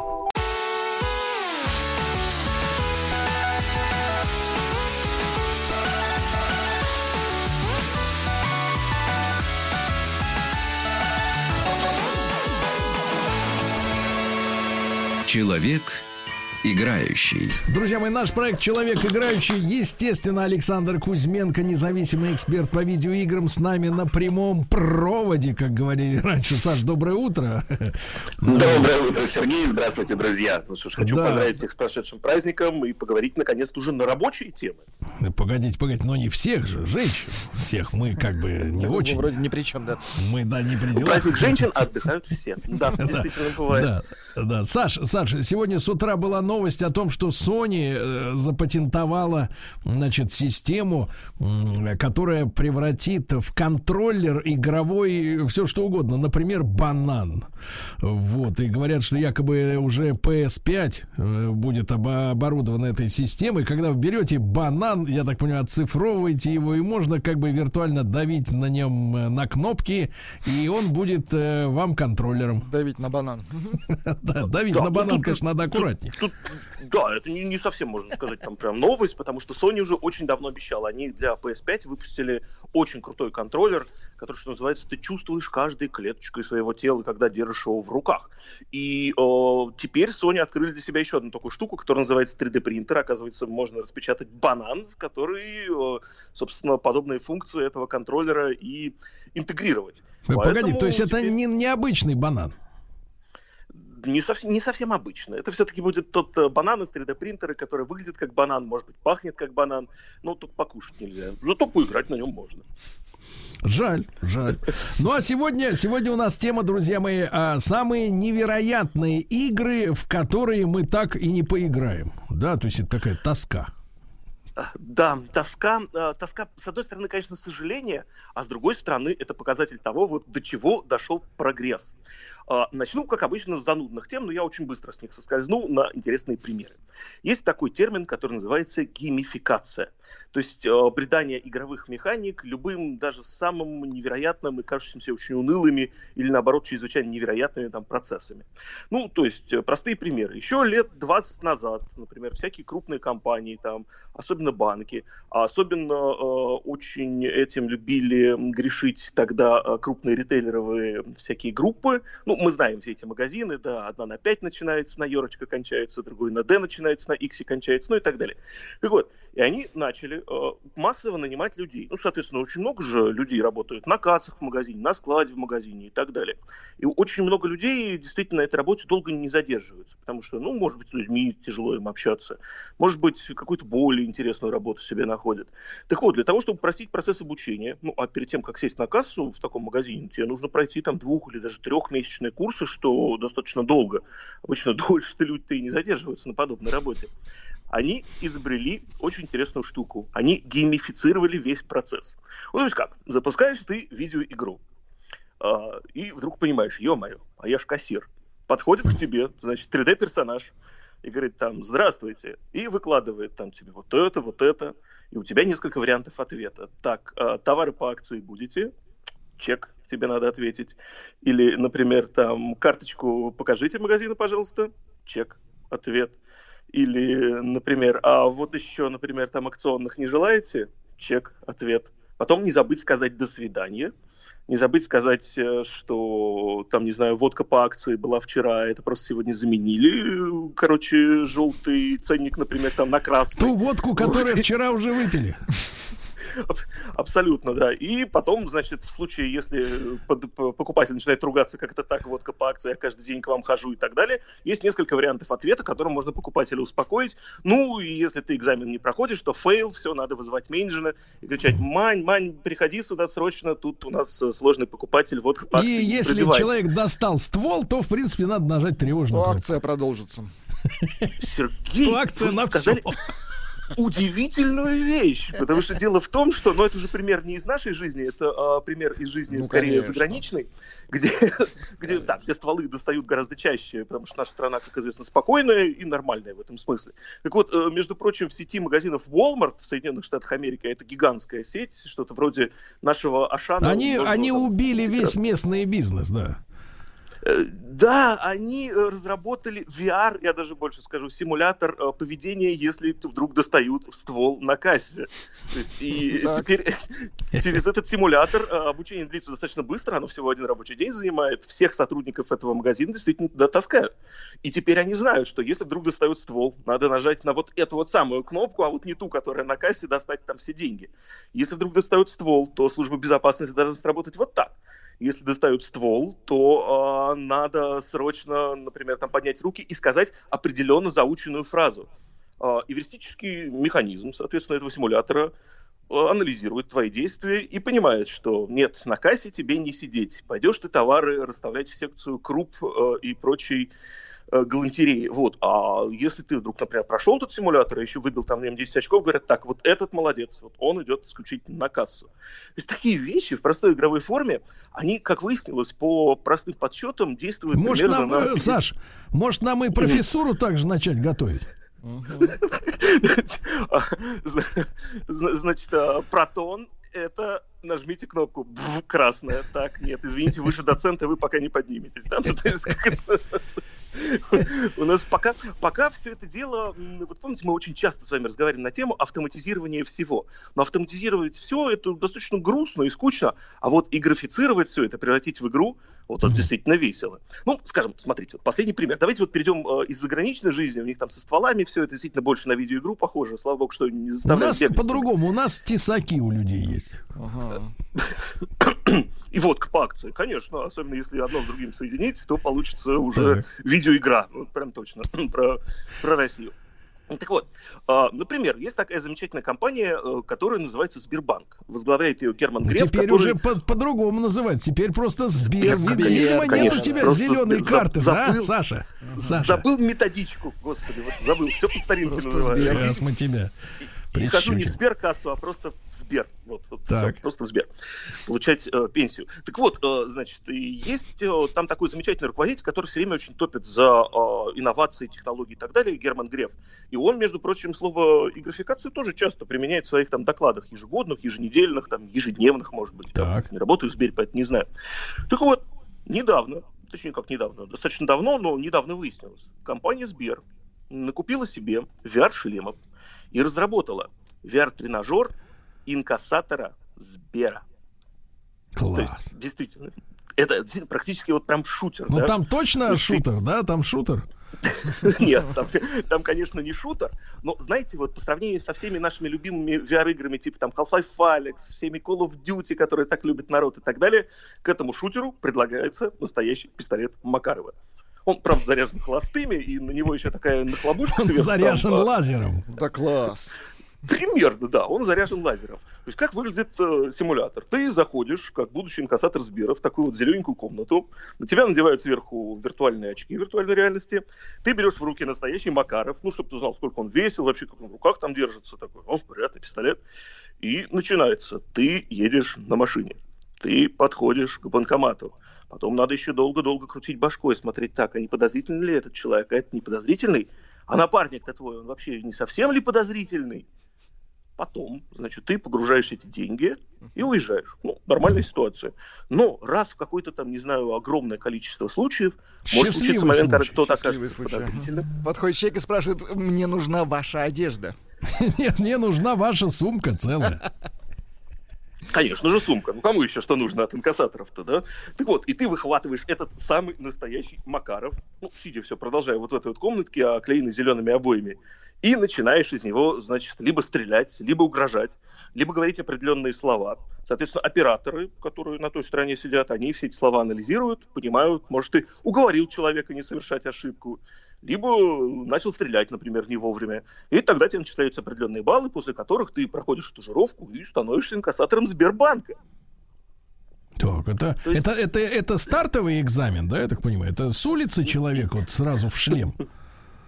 Ну, естественно, э, судя по э, охвату Сбером вообще всей нашей страны, это пока только экспериментальные и очень локальные эксперименты. Они, естественно, ни в коем случае там не влияют на общий зачет человека, который до сих пор все еще должен сидеть, заполнять какие-то скучные бумажки. В случае, если на вас навели пистолет, вы должны, там, не знаю, сказать «добрый день», там, или, например, там, сказать там «вот и конец». «Добрый вечер».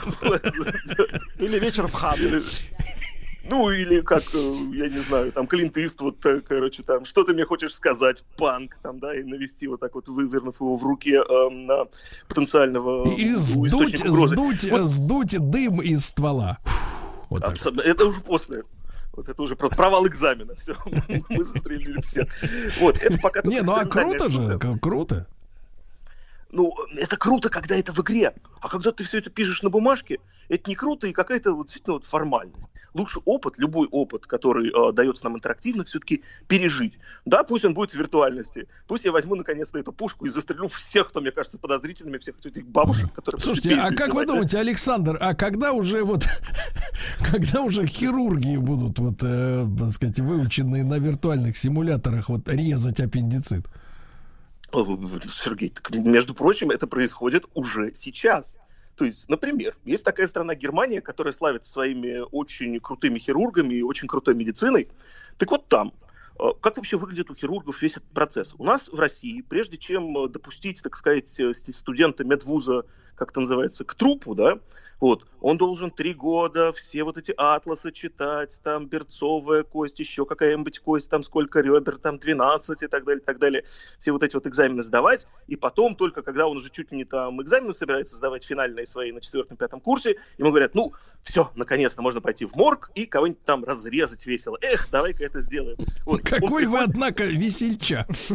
Да, как, как любой медик. э, А вы медик, что ли, по образованию по первому? Нет, я, я инженер, увы. Да, вот мне поэтому приходится... Ну, смотрите, вы и в Сбере разбираетесь, и в медицине. Я смотрю, вы мультифункционал какой-то перса- персона.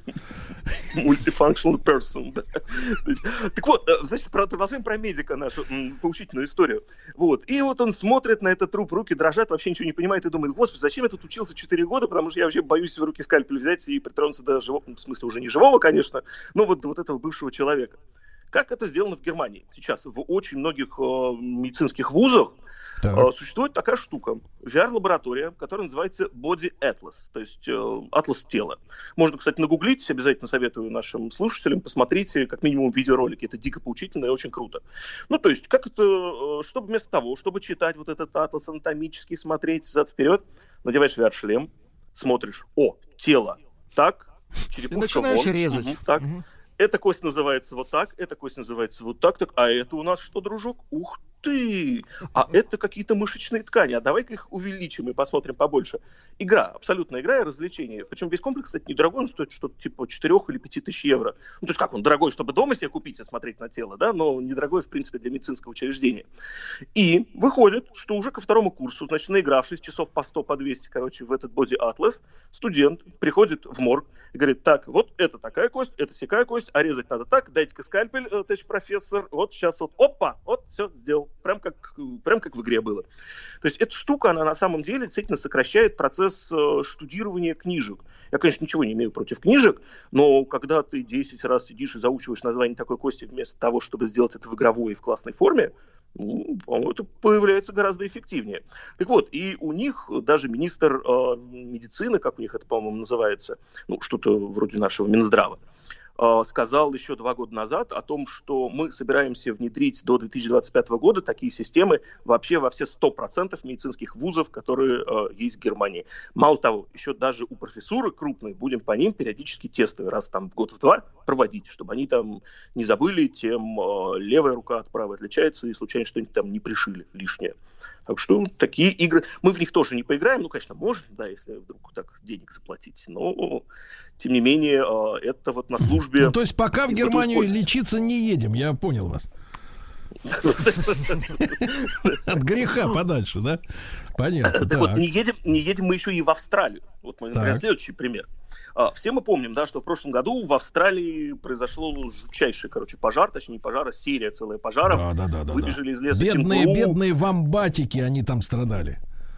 Конечно, как они сразу покакали этими, как это называется, кирпичами, потому что это натурально. Вы знаете, что это единственное животное, которое какает Саша, квадратными Саша, какой вы сегодня, я чувствую, 8 марта не прошло бесследно. Ну, конечно, коалы забрались на вершины там всяких разных пальм и секвой. Ну так вот, после этого австралийские пожарные, а они уж точно в курсе, как тушить пожары, потому что они там самые пожарные из всех пожарных в мире, они собрались и подумали, так, слушайте, мы вдруг тут выяснили, что, оказывается, средний австралиец не знает, как пользоваться огнетушителем. Ну, кто говорит, не знает. Не знает. И выпустили бесплатный симулятор огнетушителя.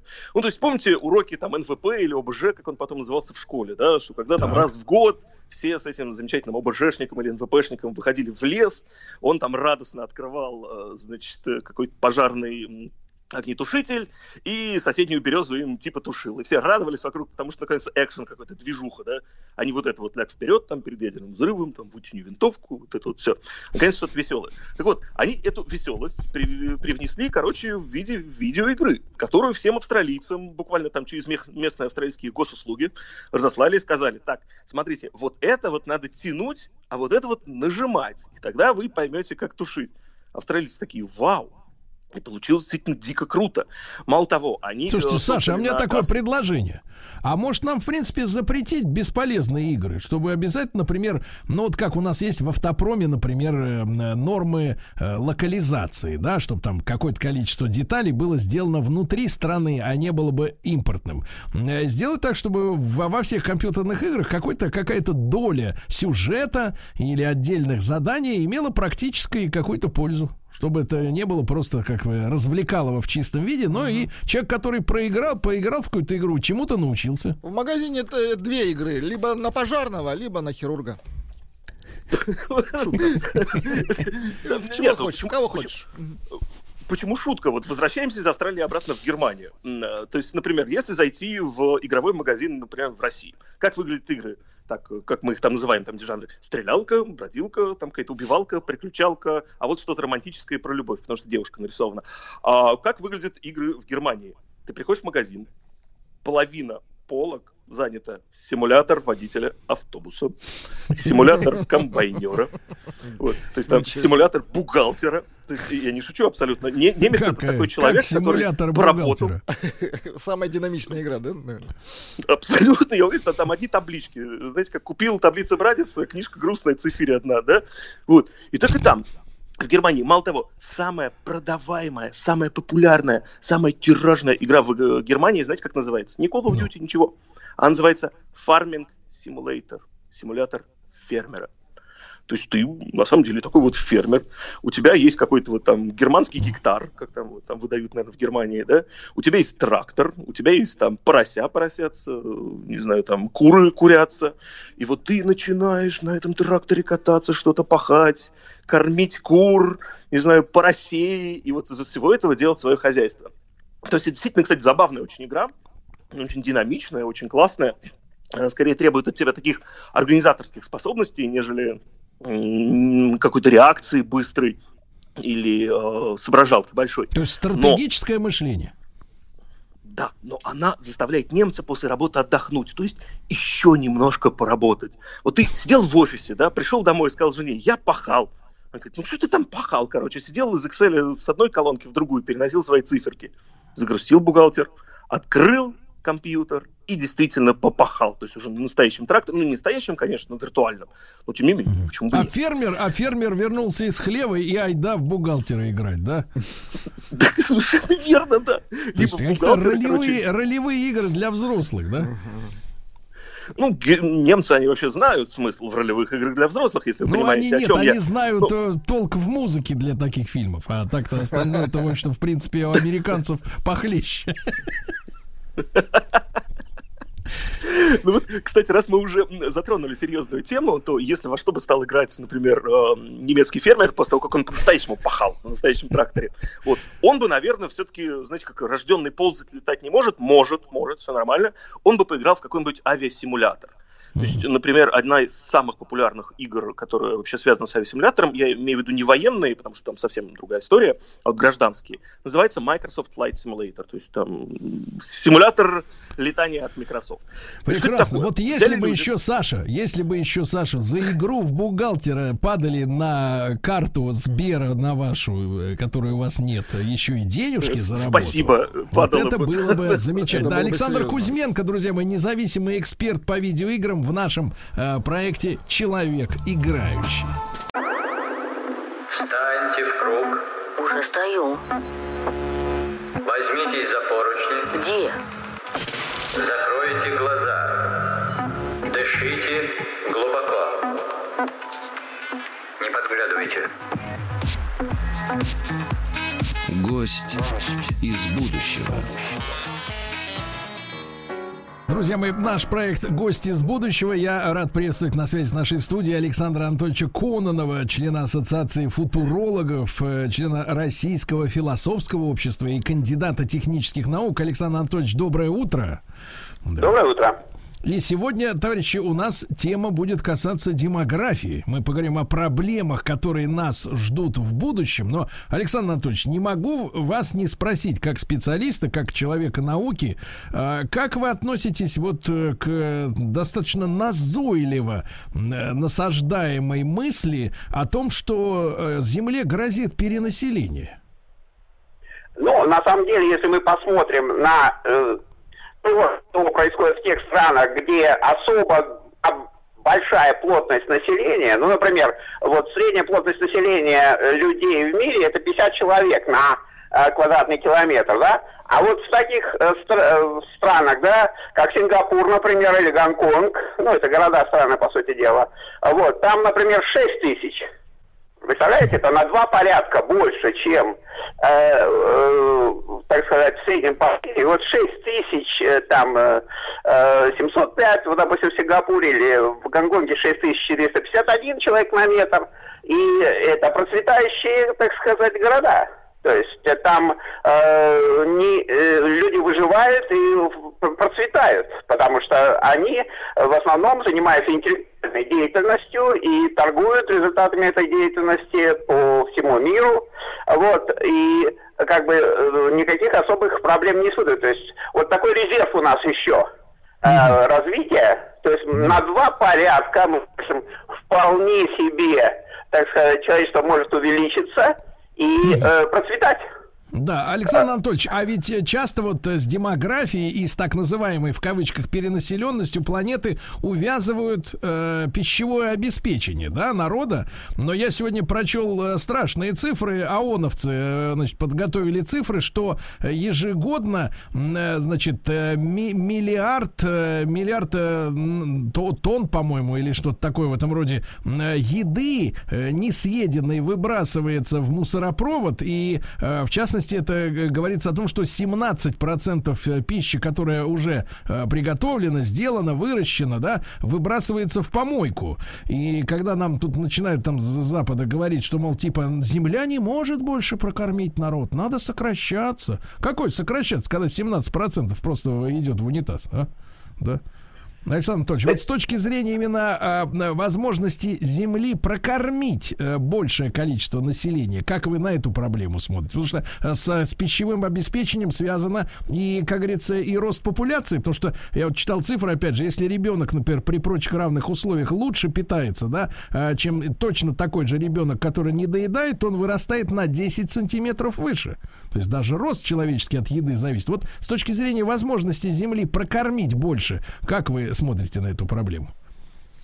Ну, во-первых, пока еще очень много площадей, на которых можно развивать сельское хозяйство дополнительно, а кроме того, все больше развиваются э, новые технологии. И, например, я хочу напомнить, вот недавно этот наш э, самый, так сказать, богатый миллиардер э, Билл Гейтс, он выступил с предложением того, что люди постепенно должны переходить на искусственную пищу, на искусственное мясо, Вот, и э, чтобы, так сказать, было, э, не убивали животных и так далее. Вот, э, гидропоника развивается вовсю, э, которая тоже не требует больших площадей для выращивания растений. Вот, э, поэтому э, здесь как бы пока представляется, что особой паники быть не может, потому что у нас еще и пустыни не освоены, огромные пространства, вот, а, и, а у нас, посмотрите, какая территория тоже э, потенциально, мы можем стать главной житницей мира, вот, поэтому, э, как бы, здесь особенно тревожиться нечего, а то, что выбрасывается пища, ну что, все хотят свежую, понимаете, на всякий случай готовят больше, чем могут съесть сразу, потом с, с учетом того, что, может быть, потом времени не хватит приготовить, а потом время появляется и все-таки готовят свежее. Вот. А, естественно, то, что осталось прошлое, то вот выбрасывается.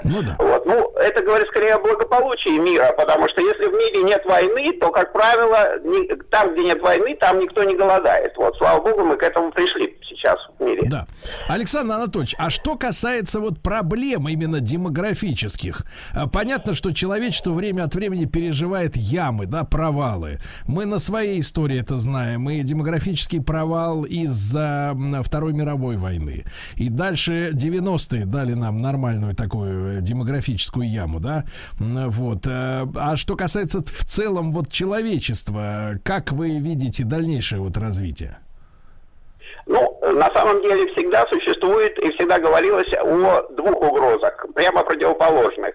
Одна угроза – это перенаселение, что не будет хватать действительно продуктов, о чем не будет хватать, э, так сказать, земли, не будет хватать э, условий выживания. Но здесь многое зависит, конечно же, от э, развития, интеллектуального развития. Вот, э, и там, где, э, ну вот взять Японию, да, которая очень близко к нам э, по э, количеству на- населения, там на, на 20, скажем, миллионов меньше, а территория в, в разы меньше, там в, в сотню раз меньше. И вот э, как бы они выживают за счет того, что э, интеллектуально очень развиты, а у них школа, система образования построена таким образом, что люди должны изобретать, изобретать, изобретать. Их учат изобретать в школе. Вот. И за счет того, что вот они изобретают и свои ноу-хау распространяют, и новейшие технологии распространяют по миру, они выживают. Вот. То же самое с Сингапуром, Гонконгом, о которых я говорил. Вот. Э, то есть вот э, в этом э, перспектива, что мы сможем находить решение при э, любой, так сказать, увеличении населения. Вот. Э, Кроме того, я хочу напомнить вам э, наш подход, так сказать, вот ро- российских космистов, которые я всегда представляю, который, э, значит, поддерживается с точки зрения а Николая Федорова, который сказал, что человечество должно выполнять эту великую миссию, оживлять мироздание, населять его, насе- значит, э, э, жизнь распространять по Вселенной. Вот, и здесь вообще, как Федор говорил, населения будет всегда не хватать, и всегда, э, так сказать, не придется в том числе там две причины из гуманизма э, оживить всех, кто когда-либо жил на земле, и э, воскресить всех, кто когда-либо жил на земле, и потому что не будет хватать для того, чтобы выполнять вот эту великую миссию, оживлять мироздание, вот, э, на- наполнять его жизнью. Ну, это одна, действительно, так сказать, угроза перенаселения, которую, с ко- с которой, скорее всего, мы все-таки будем справляться. А вторая угроза это действительно, что население будет слишком, э, так сказать, стареть. Вот сейчас есть эта тенденция. Не будет рождаться достаточное количество людей и будет не хватать людей. И действительно, вот э, здесь мы с вами даже вот сейчас э, у нас была пандемия, у нас исчезли мигранты во многих случаях, и мы видим, что во многих домах нету до- достаточно дворников, как мы привыкли, снег не чистится, там подъезды не убираются и так далее. То есть вот элементарные вещи, когда не хватает людей, персонала, э, не выполняются. И действительно мы не можем не справляться с э, множеством возникающих задач.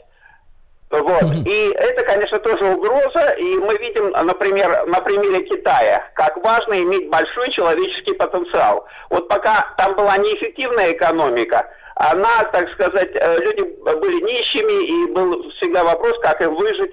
Вот. А как только они стали выполнять вот эти вот, ну, есть базовые семь принципов эффективности человеческих, так сказать, сообществ. Как только они стали выполнять эти принципы, так моментально взлет, и мы видим, как благодаря тому, что там бо- много людей, большое количество, они решают массу задач, которые вот мы, например, не можем все производить, потому что нас в 10 раз меньше, а они могут себе позволить во всех областях двигаться сразу. Э, Вот, то есть вот э, то, что мы не будем справляться, если у нас упадет население слишком сильно, и мы не справимся со всем множеством проблем, задач, которые стоят, это тоже такая угроза есть. То есть, ну вот такие два э, основные варианта демографических кризисов, которые, да, могут нам угрожать в будущем. Александр Анатольевич, ну вот мы, смотрите, мы говорим об увеличении продолжительности жизни человека, да, это такая, такая цель, идея фикса, да, и, в общем-то, к этому стремятся. Говорят, что некоторые богатые люди по 7 операций по пересадке э, сердца делают, только подольше пожить немножко. Э, Вот, и то как бы не могут справиться с последствиями старения организма. Но э, стоит ли перед нами задача вот не просто продлить возраст, да, критический человека, то есть там 100 лет, 120, э, вопрос ведь в качестве, да, и вопрос в молодости, то есть можем ли мы, даже вот если в рамках жизни одного человека, ну, одно дело, если ты прожил эту жизнь полноценно, а другое дело, если, например, боролся всю жизнь с проблемами какими-то медицинскими и так далее, можем ли мы увеличить продолжительность молодости, то есть бодрости физического, то, что, как говорится, и нужно для экономики, да, Э, вот э, продлить именно бодрость, ну, там, до 70 лет, да, чтобы, к примеру, организм замирал в плане старения, ну, годам к 35, к 40, да, и вот в таком состоянии человек продолжал бы жить и дальше. Вот, э, как смотрят э, э, футурологи на, это, на эту тему? Бесспорно, вы совершенно правы. То есть важно продлить не просто жизнь, а продлить активную жизнь. Про- продлить жизнь, э, значит, когда человек может максимально себя реализовать, максимально, э, собственно говоря, получить удовольствие от жизни. А Вот, вот это, конечно, главное. Э, И э, здесь вот мы видим с вами, что тенденция, вообще говоря, общемировая такая, что это происходит, и э, пенсионный возраст вот нам увеличили, потому что у нас продолжительность жизни э, как бы средняя якобы выросла. Вот. И по всем мире это увеличивает там этот пенсионный возраст, если э, человек видят, что люди, так сказать, вот приближаются сейчас в целом по миру к тому, что средний возраст приближается все ближе-ближе к 90 лет, годам. Мы немножко отстаем, конечно, в этом плане. Вот. Э, Но там и пенсионный возраст тогда, э, соответственно, поднимает, потому что активно, действительно, человек может активно еще продолжать жизнь. Э, Вот. И в этом, конечно, цель. Сделать людей по возможности как можно более э, длительное время активными в этом продолжении жизни, а не в том, чтобы мы на пенсии там как можно больше жили на пенсии. Вот. Э, хотя на пенсии, опять же, большинство людей сейчас даже э, позволить себе не могут, особенно жи- выживать на пенсию. Допустим, у нас э, всем приходится подрабатывать, у всех там э, не, не успели с ипотекой расплатиться, не успели с кредитами расплатиться, и приходится на пенсии подрабатывать, потому что пенсии не хватает, чтобы расплачиваться с этими кредитами, с ипотеками и прочим, э, значит, долгами. Вот. И всем приходится э, вот так вот, по возможности, конечно, и желательно, чтобы хватало здоровья на это, потому что не у всех хватает, конечно, здоровья на то, чтобы вот в пенсионном возрасте работать. И вот наша задача как раз, э, так сказать, всей нашей цивилизации про- продлить именно активный, активный э, возраст жизни, да. Да, друзья мои, я напомню, что с нами в проекте «Гости из будущего» Александр Анатольевич Кононов, член Ассоциации футурологов, э, член Российского философского общества и кандидат технических наук. И очень важная тема, э, как, э, как в будущем, да, демография будет соперничать с эгоизмом. Вот мне кажется, это тоже очень важный вопрос. Закройте глаза.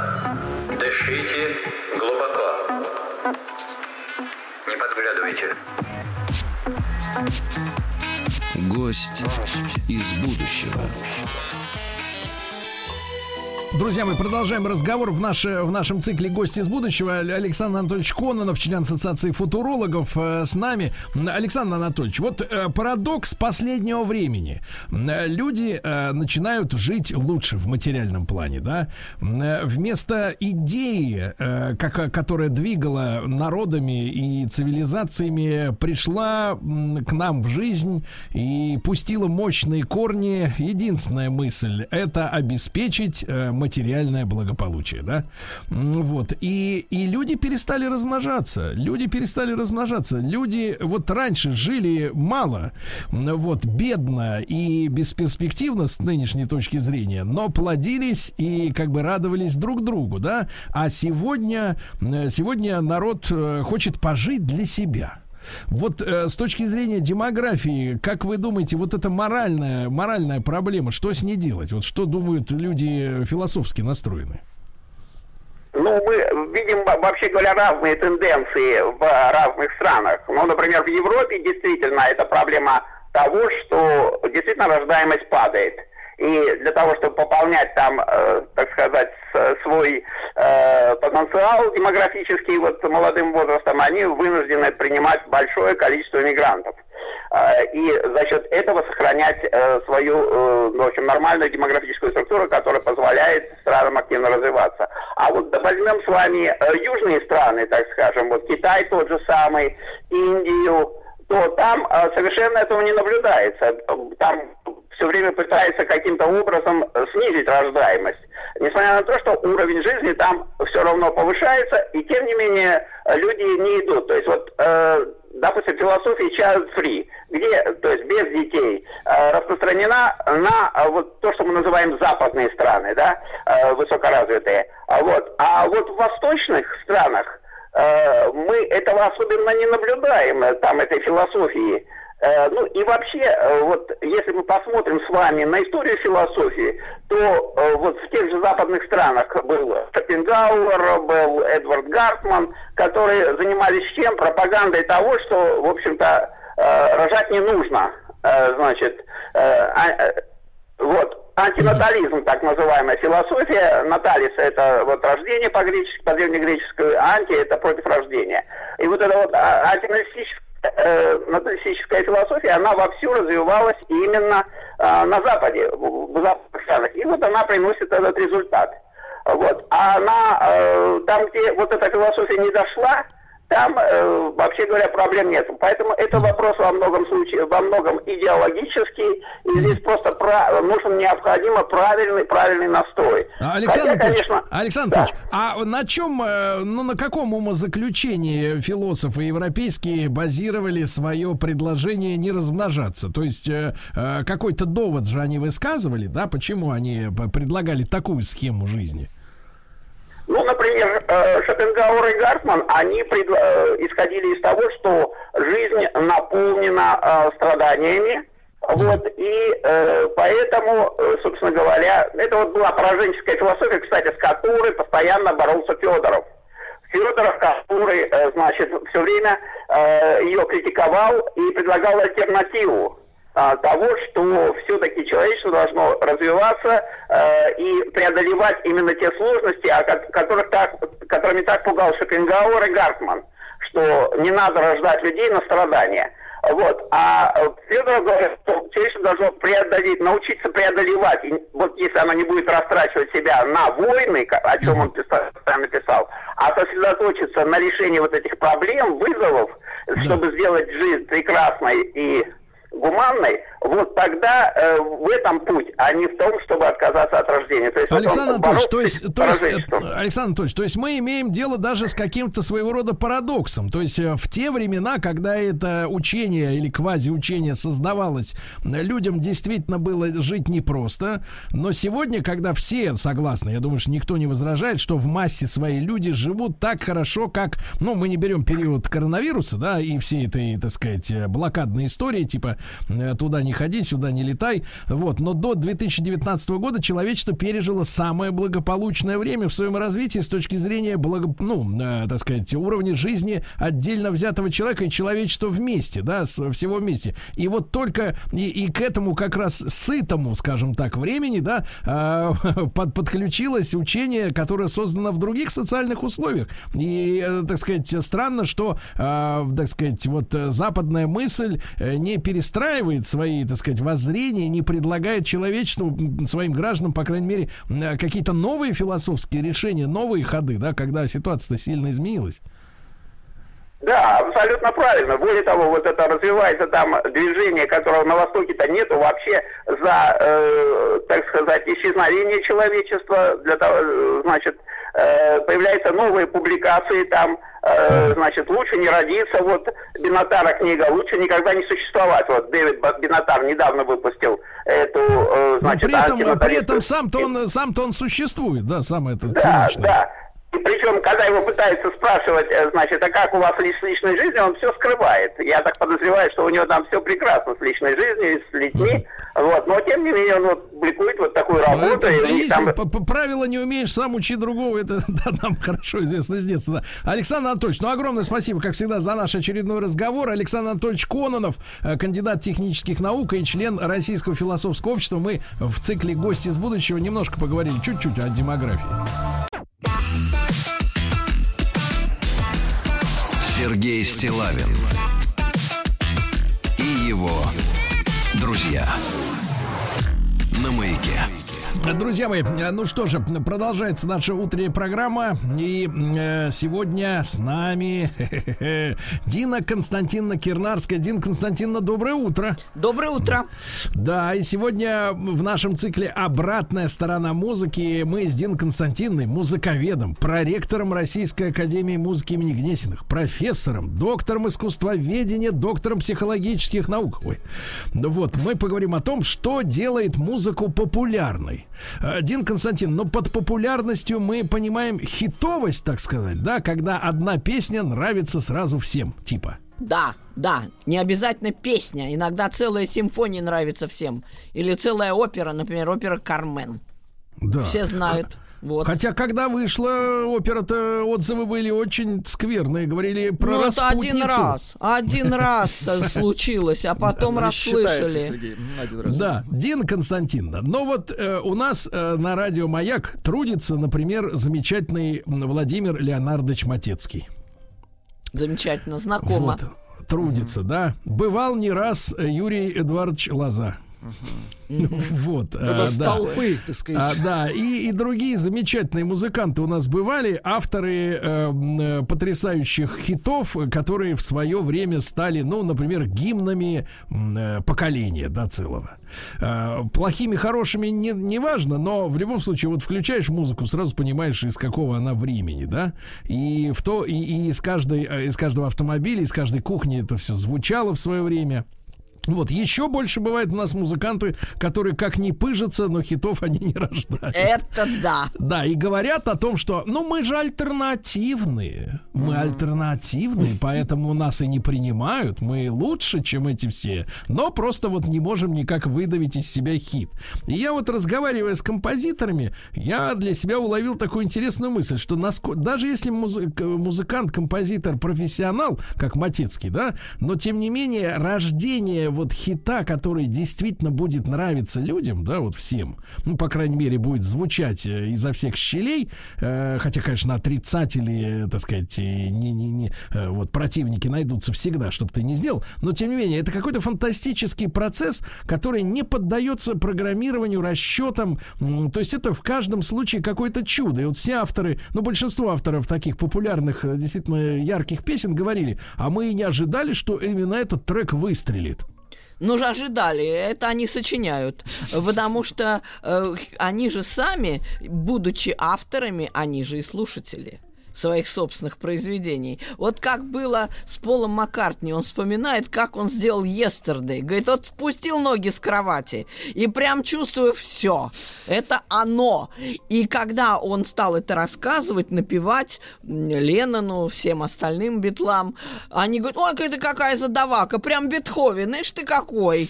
Потому они издевались над ним, смеялись, а он даже сравнивал, говорит, «Вы знаете, говорит, как яйцо. Вот прям такая совершенная форма вылилась. И я это точно знал, вот как спустил ноги с кровати. Вот я прям знал, что это грандиозно. Хиты чувствуют все, я и то. Вот я однажды э, диск Тато Кутуньо, последний, один из последних каких-то, я даже Ну, надеюсь, не последний. Нет, ну, ну, я имею в виду э, один из, да, да, каких-то, да, недавних. Э, И нужно было по радио поставить именно то, что запомнится. Ну, конечно, я из э, там 10 песен выбрала это вот так на раз, одним щелчком. Это любой человек бы сделал. В том-то и хитрость, вы правильно сказали. Любой, каждый, всякий, любой человек однозначно на это будет реагировать. А в чем, Ден Константиновна, в чем э, биологический секрет, э, действительно, вот э, набора нот, условно говоря, да, э, который вот э, выносит э, песню э, на первое место? От которых трясет. Ну, вы им гонорар-то мне приготовили пару миллионов хотя бы для начала. Нет, нет, Потому мы что не с точки же, зрения если технологии. я вам а сейчас, мы- а мы- если я вам сейчас расскажу, так и мне ж Так, положена Матецкий, Матецкого компенсация. просим, Вы что? просим, просим Матецкого выключить приемник, он не подслушивает, Ну, Лоза тоже.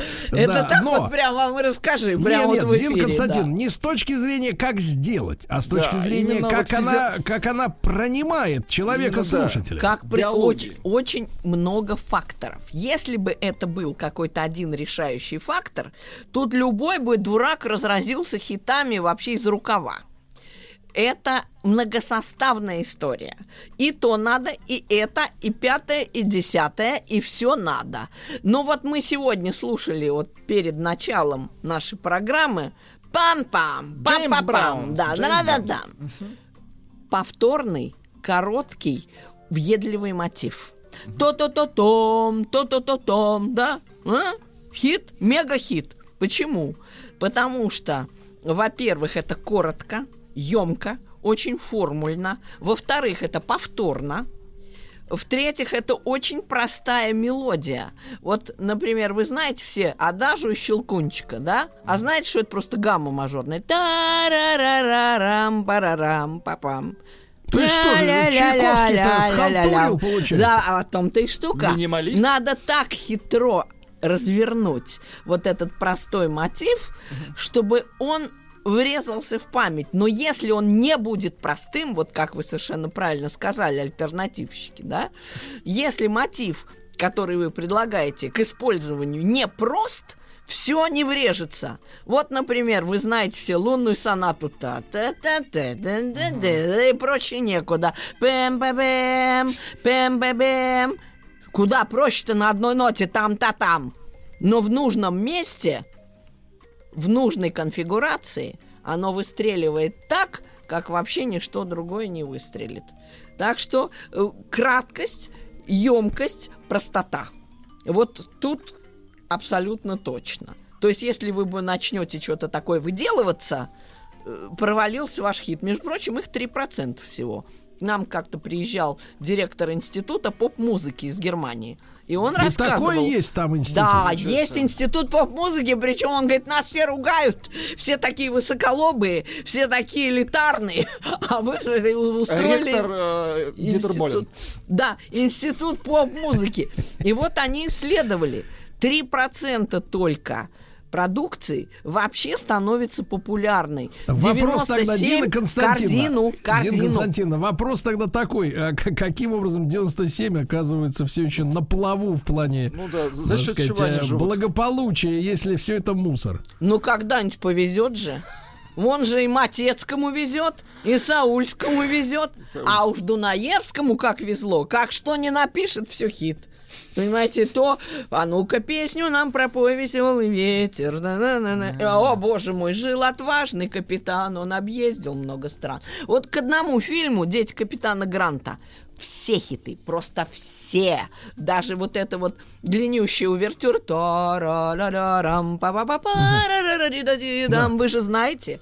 Да, Ну, Дина ну, Константиновна, не могу, не могу не об- об- обойти вот такую сферу. Мы с Владиком это все, так сказать, отрицаем. Сразу, Владик, отрекись. Хорошо, да? отрицает, конечно. Но, например, Что? про тех же Битлз говорили, что и другие многие популярные группы, и Дорс, и, так сказать, этот э, покойный Тирекс, да, м, вот и другие, что они использовали запрещенные химпрепараты для того, чтобы у них будоражилась музыкальная фантазия в голове. они так искали. Да, то есть они, ну, и вот, Eurythmics, вы же помните Eurythmics? эту, Ну да, помню. э, Энни Леннокс, да?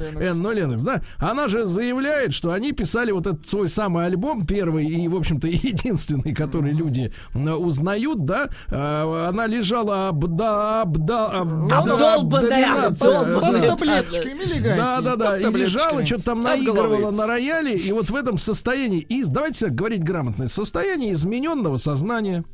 Вот, к ней пришли, наверное, от дьявола. Вот, да. А, Какие-то, Ну значит, мелодические ходы. Вот, и она, соответственно, вот записали они этот альбом с бородачом с этим. Сварганили. Вот, и, и что мы будем отрицать? То есть в нормальном состоянии человеку не свойственно, так сказать, вот, э, рождать мелодии, которые, э, ну, людей, скажем так, магическим образом увлекают за собой. Воздействие на подсознание, да? Ну, в нормальном состоянии вообще все все пишут. У вас на уме, естественно, самое ближайшее прошлое, то есть э, хиты поп-музыки, современная, да, да, музыка. современные группы. А я, естественно, думаю о классике. И там без проблем. Там ни про какую наркоту никто и слыхом Ну, не то есть слыхивал. Чайковский да. на сухую Нет, всё на делал. сухую все. И вдохновение просто перло, понимаете? И никаких Так, видимо, у этих-то не Да. прет, Дина А никаких Вот они и выдрючиваются. Ну, вот том-то и штука. Но, может быть, знаете что? Вот эти товарищи, как говорится, не будем их обвинять, но они работают на пределе своих возможностей. А классические композиторы настолько гениальные, что одной левой рукой щелчком раз, и все происходит. И не надо не напиваться даже. Алкоголь не нужен. Можете себе представить. Они все трезвенники. Но тут еще какая история? Тут э, плюс к простоте есть второй совершенно противоречивый фактор. Что э, нужно, э, чтобы это было почвенное сочинение, которое упирается ногами в историю музыки. То есть, если, например, вот очень простой пример. Вот эту мелодию ее все знаете. Ля-ля-ля-ля-ля, ля-ля, та-та-ра-ра-ра, па-пам. А вот вы будете ля-ля-лям, па-пам, ля-ля-та-ля-ля-ля-ля. Это Франция. А знаете, чья основа-то? Чья? Композитора Монсиньи 18 века. Вот то, что я вам вначале напевала, это сочинил композитор Монсиньи. То есть, погодите, погодите. Это как- Один Константин, а вот я, я читал там авторские права относительно, ну, законодательство относительно авторских прав, там какое-то количество нот можно стырить у другого. Да, это мо- будет- да не можно, а нужно. Потому что если то, что вы сочинили, черт знает где и с какого потолка, это никого не затронет. Это все должно быть а, абсолютно впечатано буквально в память поколений. То есть В историю э, музыки. даже, например, лунная соната, она содержит в себе формулу течения времени, вот это та-та-та-та-та-та-та-та-та. Вот. Да-да, это... Тоска. Да, но это не тоска, а наоборот.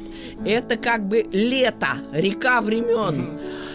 Бас вот этот обозначает похоронное нисхождение. Та-ра-ра-рам вниз, да? И восклицание, призыв оперный.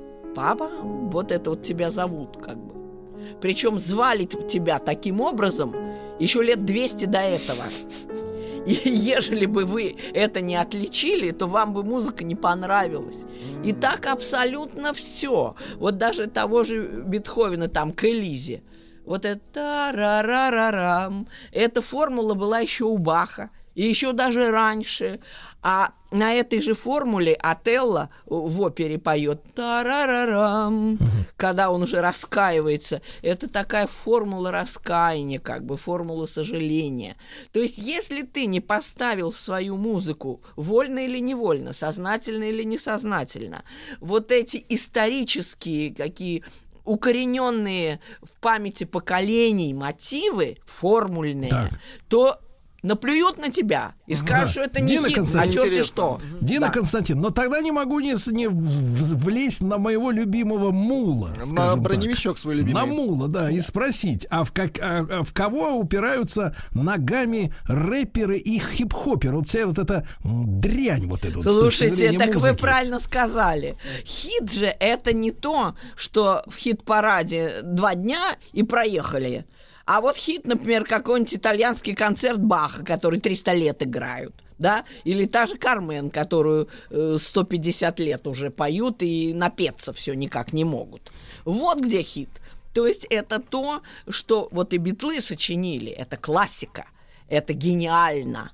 И оно будет в памяти поколений вечно Так, жить. возвращаясь, Дина Константин, а во, во что упираются ногами? На чем основаны, Ой, я вам так скажу. сказать, хип-хоперы вот эти? А- все а- они пока еще ни во что не уперлись. Вот когда 50 лет их Пройдет, будут продолжать да. петь, и когда через 50 лет скажут, да, вот это вот yesterday, да, как вот Маккартни написал 50 лет назад, и до сих пор, и hard day's night, и что хотите, так тогда и скажем, что это настоящий хит. Не, нет, я имею в виду, что но, но у поколения, на которое это все рассчитано, из которого стригут бабки Ну, на концертах, да? ну, это Но однодневки. они же работают, да, это же, это же нравится. Я имею в виду объяснить э, с медицинской точки зрения, психиатрической. С Психиатрической, психиатрической. людям Да. нравится. Это еще Вивальди открыл. Я могу перечислить секреты популярности Вивальди. Эти оперы ничего нового не открыли. Значит, первый принцип. Обязательно это должен быть какой-то популярный бытовой жанр. Ну, например, песня, танец, э, какая-нибудь застольная, я не знаю, там, как э, там, верно, ля-лям, па-ла-мам, па-ла-ля-лям. Это же музыка, это застольная песня, она тысячу лет известна. Пьяная. То есть обязательно должен быть жанр устойчивый, знакомый. Раз. Два. Желательно, чтобы это было быстро и энергично. Люди любят чес. Вот слюни-нюни во вторую очередь, а чес в первую. Это Вивальди еще открыл. Третий фактор. Надо найти короткий энергичный мотив. Вот точно так же, как Бетховен нашел па па па пом точно так же нужно что-нибудь такое найти. Но в хип-хопе-то нет даже этого, понимаешь? Да, даже нет, есть. ноты нет. Есть, Ну, там вы это не слышите. Есть. есть, да. Есть. Вот мы сегодня, вот только что я все возвращаюсь к этой песне, что мы слушали до начала программы. Конечно, есть. Вот этот короткий мотив, да он нам все мозги проел. Он уже просто гвоздь продолбал у вас в голове. Этот самый мотив. Там. Еще раз, еще 10 раз. Это зомбирование такое. Это наркотическое воздействие ритма. Без него никуда. Так, Да. Рауна под суд! Рауна под суд! Вот, если вы не нашли этот короткий повторяющийся мотив, можете собирать чемодан и уходить. Так, У вас хорошо, не вот будет. хорошо, вопрос, значит, короткий... у Владика вопрос возник. А были ли однодневки в классической музыке? Однодневки, так мы же их не знаем. Они, конечно, были, но мы ну, их не знаем. Да. Мы Ну а ты что, Владик, это посмотри списки окончивших консерваторию. Хорошо, понял. Так вот, смотрите, вот это все вивальдивские секреты. Э, То есть, и нужно обязательно скрытая повторность, чтобы эта повторность не была... два вида повторности нужно. Первая явная, вот то, что мы только что с вами слышали. Так? А вторая повторность Так, должна быть скрытая. это как То это? есть, на- например, на тон выше. Э, ну, например, например, тарарам парарам парарам парарам парарам парарам пам повторяем тарарам парарам парарам тарарам парарам парарам повторяем. а? Не, ну, Или, бли- б- ближайший к нам пример повторить, это, это. Дин Константин, Да. это Modern Talking, где Ну, черненький например. поет, а фальцетом беленький повторяет. Похожее, да, похоже. Память-то у людей плохая. Да, Для да, да, того, чтобы врезалась в эту плохую Надо память, повторить. которая как песок высыпается, эта память, надо... А, хитро! Надо повторить. Э, э, Надо например, повторить, да. опять же, застольная тема. Надо повторить хитро. Э, То есть ля-ля-ля-ля-ля-ля. Угу. Вот это повторяется первый мотивчик ля-ля, а потом тарам. То же самое, только вниз. То есть вот есть виды повторности, некоторые даже музыковеды говорят очень умную вещь, что история музыки — это эволюция видов повторения. Все повторение. Только да, Дина Константиновна, явное, а можно, хитрое. можно тогда вопрос? Вы, ну, как специалист, не просто как, э, э, как человек, да, как специалист, вы верите в то, что искусственный интеллект можно научить, э, ну, вот с всем этим премудростям, он проанализирует всю Миллион библиотеку хитов, музыки? Если- миллион, да, да. и не- некоторые Миллион. правила создания Пока плюс база, не да. получилось, потому что тут нужна, знаете, как еда с перцем. Все хорошо, повторение, скрытое повторение, это уже очень трудно в формулу превратить. Ну, допустим, даже. А нужна некая новизна. Потому что вот в этой же ля-ля-ля-ля-ля-ля-ля-ля-ля-ля, а потом ля-ля-та-та-да, ля-ля-да. Вот этого вы-то не ожидали? А тут-то вам и выдали, понимаете? То есть вот это сочетание, с одной стороны, прямая повторность, с другой стороны, кривая повторность, все нужно. А с третьей стороны, подперчить. Какой-то, какой-то новизной, какой-то фокусик небольшой. Какой? А вот как хочешь. Иначе бы мы с вами уже были миллиардерами, если бы мы тут формулу выдали. Ее выдать невозможно именно из-за этой перчинки. Вот нужно выйти в астрал, как говорится, в каком-то месте. Вот-вот, опять же, про эти Нужно- препараты я говорю. Да, нужно дать что-то такое, чего никто не ожидает, но одновременно легко мог бы уложить в голову и все-таки повторить. То есть хитрость в том, что вы все время балансируете на грани новизны и повторности, неожиданности и предсказуемости. Вот все время вы Но скажите, пожалуйста, один Константин, а вот плод, он насколько непредсказуем? Э, в каком смысле? Юрий Эдуардович, Нет, это плод. о, Сергей о песне говорит. Плод. Юрия А, Лозы. А, а, да. знакомы а, с ней? мой плод. Да, да, да, совершенно- совершенно Там точно. что-то такое, да.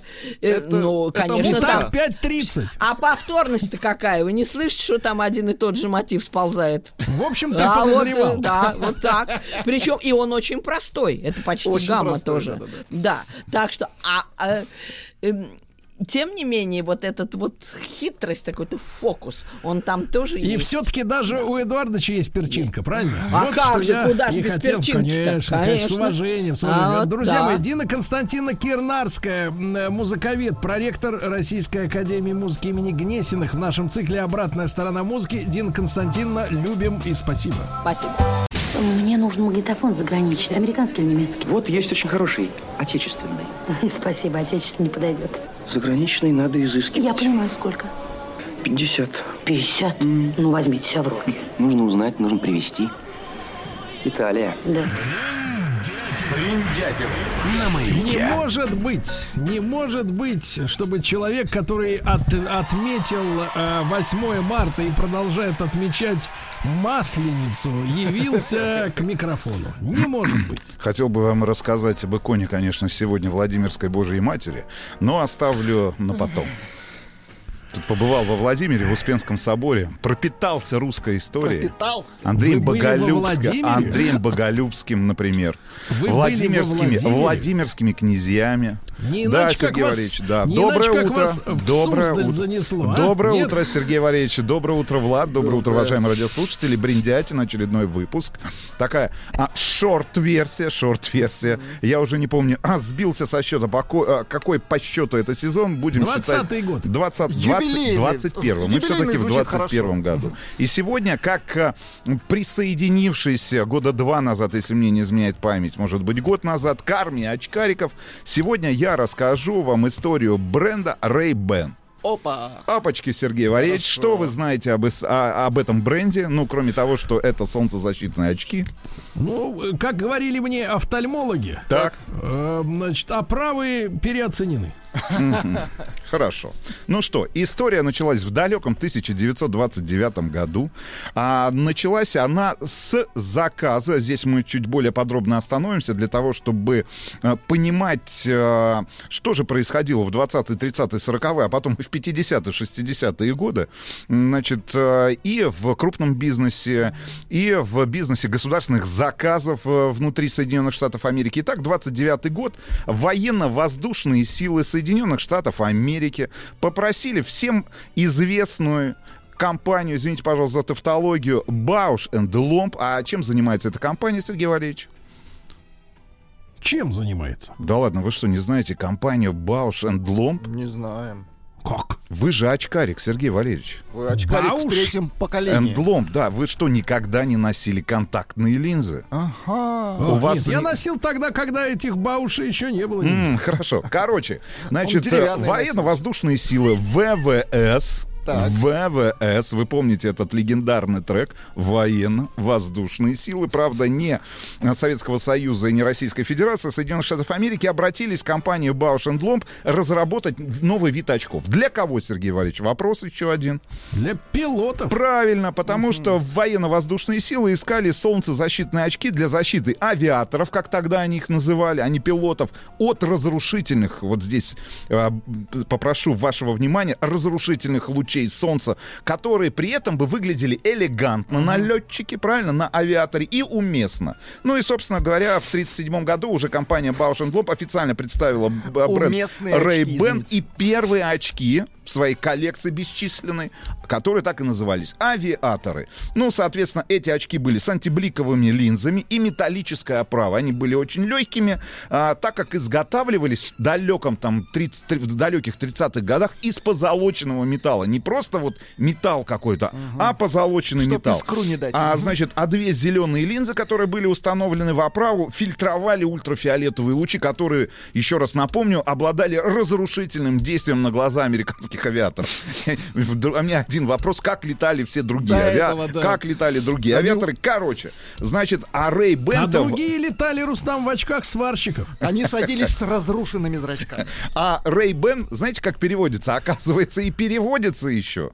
И буквально означает... Блокировка луча. Правильно, защищен от излучения. Значит, вооружен. Да, да. Короче, понятное дело, что во время Второй мировой войны эти самые очки авиаторы стали а, особо популярны, а все это, вся эта популярность пришла после появления фотографий генерала Дугласа МакАртура, который был сфотографирован, где, сфотографирован в них где-то там на Филиппинах. Короче, очень быстро вот эти самые авиаторы из воздуха перекочевали на землю. В 1938 году а, были выпущены уже Ray-Ban шутер с желтыми и зелеными линзами, которые а, желтые линзы, а говорят, особенно были полезны. Я сейчас встречаю очки на автозаправочных станциях с желтыми линзами. Теперь я Для понимаю... почему- слабовидящих. Да, поскольку отфильтровывали синий свет, Сергей Валерьевич, и улуч- улучшали детали, и минимизировали дымку. Но а, самый интересный, как мне кажется, в истории Ray-Ban, ну, кроме того, что, понятное дело, массовая культура сделала этот бренд, ну, одним, одним из самых узнаваемых, если мы говорим вообще в целом про очки. Ну, вот культовым, таким, таким же культовым, как Кока-Колу, жевательную, ре- жевательную резинку, а, тот же самый Сильвестр Сталлоне. Короче, бесчисленное количество звезд постоянно появлялись в полнометражных художественных фильмах и в всевозможных американских сериалах.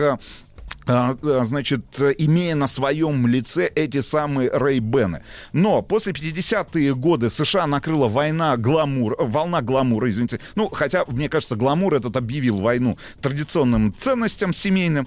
В общем, появились новые очки которые а, называются путник или странник, Сергей Валерьевич. Значит, абсолютно новая форма. А, Мир обязан дизайнеру Реймонду Стегману появлению как раз вот этой самой модели. Оправа была создана уже не из металла, а из современного прочного пластика, а форма в виде вот трапеции имела остроконечные крылья. Ну, вы все прекрасно представляете, о чем идет речь. Короче, по сей день Ray-Ban а, странник или путник вместе с Ray-Ban авиатором остаются одними из самых продаваемых а, Ну именно... вот странник э, звезды рок-н-ролла. Да, да, да, конечно. Да, да, да. Короче, и там все, все подтянулись. И Боб Дилан, и Джон Да, Леннон, да, да, Мерлин вся Монро, шушера. Энди Уорхол, в общем, все. Джуд Лоу, Джек Что-то Николсон. Мерлин Монро ни разу в очках не Короче, Сергей, вы не- успели просто. Она вы просто, просто не дома успели. ходила, Она просто- сняла, я да, понимаю. да. В общем, после этого там в, в конце 50-х пол- появились Ray-Ban Caravan. Значит, это авиаторы с квадратными линзами. Вот с квадратными, не вот с классическими каплями, да, которые мы все знаем, а квадратными. Ну и в 68-м появился Ray-Ban Баларама, которые стали известны благодаря Клинту Иствуду, э, и, значит, в фильме «Грязный Гарри». И Клабмастер, э, значит, ну вот здесь Дэвид Бекхэм, такая кла- кл- классическая картинка перед глазами возникает. Но э, в концу 90-х популярность этой классики всей пошла на спад, и в 99-м году компания была приобретена, сам бренд, точнее сказать, а не компания, группой компании Люксотика за 640 миллионов долларов. Это итальяшки? Итальяшки, да. Ну и, собственно говоря, сегодня, сегодня эта компания принадлежит итальянцам. Э, Значит, ну, понятное дело, расширилась э, сама линейка, но мне кажется, во всей этой истории интересно, почему военно-воздушные силы обратились вот с этим самым заказом компании Bausch Lomb. Я решил разобраться, а что это за компания вообще? Выяснилось, что одна из старейших американских компаний, которая появилась э, где-то в середине там 19 столетия, я даже представить не могу исторические события, значит, э, которые происходили в нашей стране, например, в Соединенных Штатах Америки. Ну, не с первого раза они возникают, а компания уже существовала. В общем, был... а, Вообще ничего не было на Руси еще. а, да, а был уже Бауш энд Ломб. В общем, вся история началась с иммигранта. Иммигранта. Из Германии. Правильно, правильно. Джон Джейкоб Бауш, который прибыл в Соединенные Штаты Америки для того, чтобы в этой самой стране, ну, прибыл с какой миссией? Заработать денег, правильно? Значит, за американской мечтой. Значит, привез он в Америку, значит, э, очковые линзы и оправы немецкого производства. Очковые линзы. Ну а как еще? Вот, вот линзы для очков. Хорошо, давайте перефразируем. Линзы для очков. Короче, проблема была в следующем, что вся эта затея не имела никакого смысла и не успеха, потому что импортные линзы, линзы, точнее сказать, извините, линзы и оправы большинству американцев были не, были не по карману. Ну, очень они дорогими были. Короче, Джон не сдавался, нашел он хорошего друга, американского оптометриста Генри Ломба, который одолжил ему на развитие бизнеса, внимание, внимание, 60 долларов Соединенных Штатов Америки. Это тебе на первое время. Да, нет, на самом деле это были все деньги, которые, э, значит, э, Бауш забрал, Джон Джейкоб Бауш забрал у Ломба. Они договорились о следующем. Если бизнес, э, значит, Бауша попрет в гору, то Ломб получит половину этой самой компании. Значит, впоследствии они действительно стали в деловыми партнерами. Это уже произошло там в 1853 году. Извините, А, да. тут пишут, в то время на Руси стекла еще коптили. Может быть, вполне возможно. Короче. Но-. Джону. Баушу, Джону Баушу надо быть э, до конца, ну, до конца объективным и принадлежит, конечно же, удивительно для того времени открытие. А, Значит, однажды, вот у, вас были открытия в жизни, Сергей Борисович? Ну, кроме, ну, кроме бутылок, которые вы открываете каждый вечер. Сам- Вот, кроме Самое этих последнее открытий, да. яркое открытие это баня год назад. Да, да, Нет, хорошо. вот смотрите, вот Да. так вот. Хорошо. Ну а вот что-то вот как и- изобретатель, как конструктор, новатор, визионер, вы открывали, Сергей Конечно, конечно. Ну, меня каждый раз посылали на три буквы а, в журнале «Юный тех». А вы писали, вы продолжали. Но у Джона Бауша не было возможности написать в журнал «Советский юный техник», поэтому однажды он шел по улице и споткнулся о кусок твердого каучука, а, называвшегося тогда вулканитом. Короче, значит, он стал разбираться, что же это такое, начал проводить эксперименты, и в скором времени, а, в 1861 году, его компания вместе с Ломбом начала производить из вулканизированной резины крепкие, гибкие, недорогие оправы для очков, а также различные оптические приборы, которые требовали высокой точности изготовления. А что за приборы? Например, оптический Иванович, вот так с первого раза... Прибор? Например, любой оптический прибор. А? Линейка. Оптический прибор. Подзорная труба. Правильно. Труба. А если мы говорим, а если мы говорим, а если мы говорим о конце уже 19 столетия, то кроме подзорной трубы что может быть? Правильно. Бинокль, монокли, перископы. В общем, Перископы, в общем, вот. в общем, все оборудование. Перископы, перископы, а я маленький такой. Да, в общем, все то оборудование, которое ну, требовалось, ну, для, для изготовления которого требовало- требовались линзы. Да? Значит, Да. это 60-е. Значит, дальше что происходит? Гражданская война, север и юг. Соответственно, все это приводит к стремительному росту цен на золото и на европейский рок, из которого тогда изготавливались очки. И что происходит? А тут ребята, у которых каучук, вулканит, оптика. Соответственно, а мы же возвращаемся к истории Бауша, когда он только, так, когда он только перебрался в Соединенные Штаты Америки, он действительно предлагал дорогие оправы, которые из металла, чаще всего из драгоценного металла были изготовлены. Короче, они сделали эти самые очки, если мы говорим вообще в целом об очках, очень массовыми. То есть удешевили производство. Производство само стало расширяться, они стали открывать магазины по всей территории Соединенных Штатов Америка, Ам- Америки. Ну и, короче, стали пробовать другие направления бизнеса. Кроме всего прочего, а, в какой-то момент основали даже бесплатный стоматологический диспансер, научные центры. В общем, не знаю, для чего они это все делали, но что самое интересное, Значит, старший сын Эдуард Бауш, Бауша самого, запатентовал первый в мире микроскоп. Ну, то есть это не просто там вот семья была, которая зарабатывала деньги, например, там, да, на изготовление оправ. Нет, ребята занимались, креп- крепко занимались научной работой. Значит, первый в мире микроскоп. А, соответственно, что дал микроскоп? А это неизведанный мир для докторов, для ученых проклятущих, правильно? Значит, вакцины, значитель, значит, медикаменты, уровень медицинского обслуживания. Ну, я просто... смотрю, вы привились к коронавирусу. Нет, нет, нет. Ну, я просто цитирую нашего, нашего с вами гостя. дорогого гостя. Конечно. Короче, но что самое интересное, другой сын Джона Бауша, Уильям Бауш, то есть если Эдуард Бауш изобрел и запатентовал первый в мире микроскоп, то второй также оказался неузарядной личностью. И что он сделал? Он а, тоже внес немало вклад в развитие оптической индустрии, и он изобрел фотообъектив, которым, Да ладно? которым пользовался и использовались которые в фотоаппаратах компании Eastman Kodak, который, который я тоже вам рассказывал в далеком 2008 году. Ребята. Короче, ребята начали специализироваться на выпуске микроскопов, биноклей, телескопов, объективов. Короче, целая А корпорация. Рубрика, рубрика «Да ладно». Мне нужен магнитофон заграничный, американский или немецкий. Вот есть очень хороший, отечественный. Спасибо, отечественный не подойдет. Заграничный надо изыскивать. Я понимаю, сколько. 50. 50? Ну, возьмите себя в руки. Нужно узнать, нужно привезти. Италия. Да. Бриндятин на маяке. Итак, друзья мои, все, что есть на Земле, придумали Бауш энд Ломба. Не все, Сергей Валерьевич. А наши пытливые слушатели задают, эм, ну, э, правильный вопрос. А как же Карл Цейс? Отвечу. А, значит, вместе с Карлом... Жалкое подобие, да? Да нет, Так нет, на самом деле в конце 19 столетия, если быть точным, в 1892 году компании Bausch Lomb и Карл Цейс наладили совместное производство этих самых линз для коррегирующих очков, микроскопов, перископов, биноклей, проекторов, фотокамер и других приборов. Значит, э, что касается теперь дальнейшего э, развития самой компании. Итак, мы сказали, что был папа, два сына, один э, придумал, запатентовал, точнее сказать, запатентовал первый в мире микроскоп, второй, соответственно, э, межлинзовую ирисовую э, диафрагму и фотообъектив, которые использовались в фотоаппаратах компании Eastman Kodak. Значит, стали специализироваться на выпуске микроскопов, биноклей, телескопов, совместное производство с э, Карл Цейсом, значит, э, при- огромное количество приборов, а, подзорные трубы, о которых говорил Лад. Но что 20-е столетие подарило миру? Ну, в кавычках, на самом деле, конечно же, две мировые войны.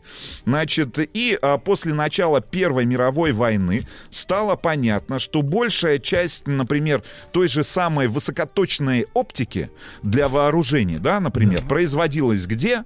В Германии. В Германии. Германии. Соответственно, американское правительство, точнее сказать, американское военное ведомство обратилось к компании Bausch Lomb, э, Lomb с просьбой раз- начать разработки как раз вот этой самой а, высокоточной оптики для передового вооружения того времени. Появился большой исследовательский отдел, который начал заниматься разработкой новой продукции и совершенствованием уже существующей. Ну и, в общем-то, на самом деле а, пошло, То есть поехало. компания на службе империализма. Ну, а как? А как по-другому, Сергей Валерьевич? А как по-другому? Ну и, соответственно, вся военная продукция, если мы говорим, в которой а, предполагалось использование высокоточной оптики, производилась или разрабатывалась, и до сих пор разрабатывается компанией Bausch один из крупнейших а, подрядчиков, собственно говоря, американского военного ведомства.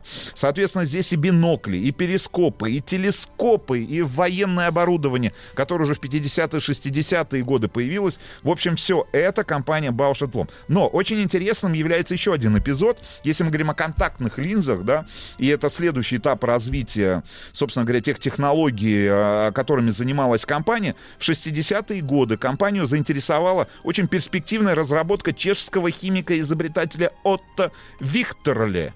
Это мягкие контактные линзы. Короче, они потратили около 3 миллионов долларов э, на разработку мягких контактных линз. И в 1971 году компания первой получила а, разрешение управления США, FDA так называемое, значит, на продажу этих линз. Ну, собственно говоря, а, вот это, наверное, следующий этап развития всех тех м, технологических, а, ну, да, нововведений, за которыми стояла компания. Это, конечно же, ну, я, я не знаю, вы пользуетесь, и какое количество сегодня там наших слушателей и вообще людей, которые страдают теми или иными проблемами со зрением используют мягкие контактные линзы. Но вы пользуетесь, вставляете Нет, нет, Сергей Валерьевич, нет, нет, Ну нет. а чё так Нет, нет, нет, нет, ну, конечно. ну. Нет, Сергей Валерьевич, нет, нет. Только если Ray Ban, но никак не могу, не могу, э, к большому сожалению, подобрать нужный размер. Слишком Дело большой. в том, что вам слишком нужно в большой. масштабе один к полутора. Да, один, а, будка-то большой, будка не маленькая. большое лицо. Но, кстати говоря, если опять же говорить о компании Bausch Lomb, которая, возвращаясь к истории бренда Ray-Ban, обратилась... Знаете, слушайте, я Да, подумал, Сергей что да. им надо для таких, как вы, делать такую э, перемычку, которая дополнительно рас- расставит. Смычку. Короче, То есть такой я вам, я вам расскажу. 58 год. Так. Так. Значит, искусственный спутник американский для фотосъемки поверхности Луны, после которой снимки были переданы на Землю, использовал, использовал объектив компании Bausch Lomb. Если мы говорим о космической индустрии. Более того, а, значит, А зачем они, погодите, а зачем они Рейбан-то продали? кому продали? А был убыточным, я Итальянцам. так понимаю, бизнес. Ну, ну не основным. В ну, не- мало сейчас идет народа. В летчики. Да не так. Сейчас беспилотники. Беспилотники, да.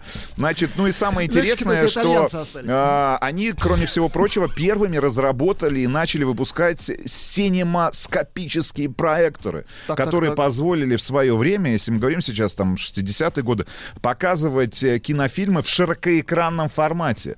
То есть широкоэкранный формат, имеется в виду сам проектор, не сам формат, тоже это компания Bausch Lomb. Ну, в общем, очень интересная вся... э, Вообще говорят о том, что историки кинематографа говорят о том, что э, и кинематографии говорят о том, что с появлением как раз этого синемаскопического проектора от компании Bausch Lomb началась эра широкоэкранного кино.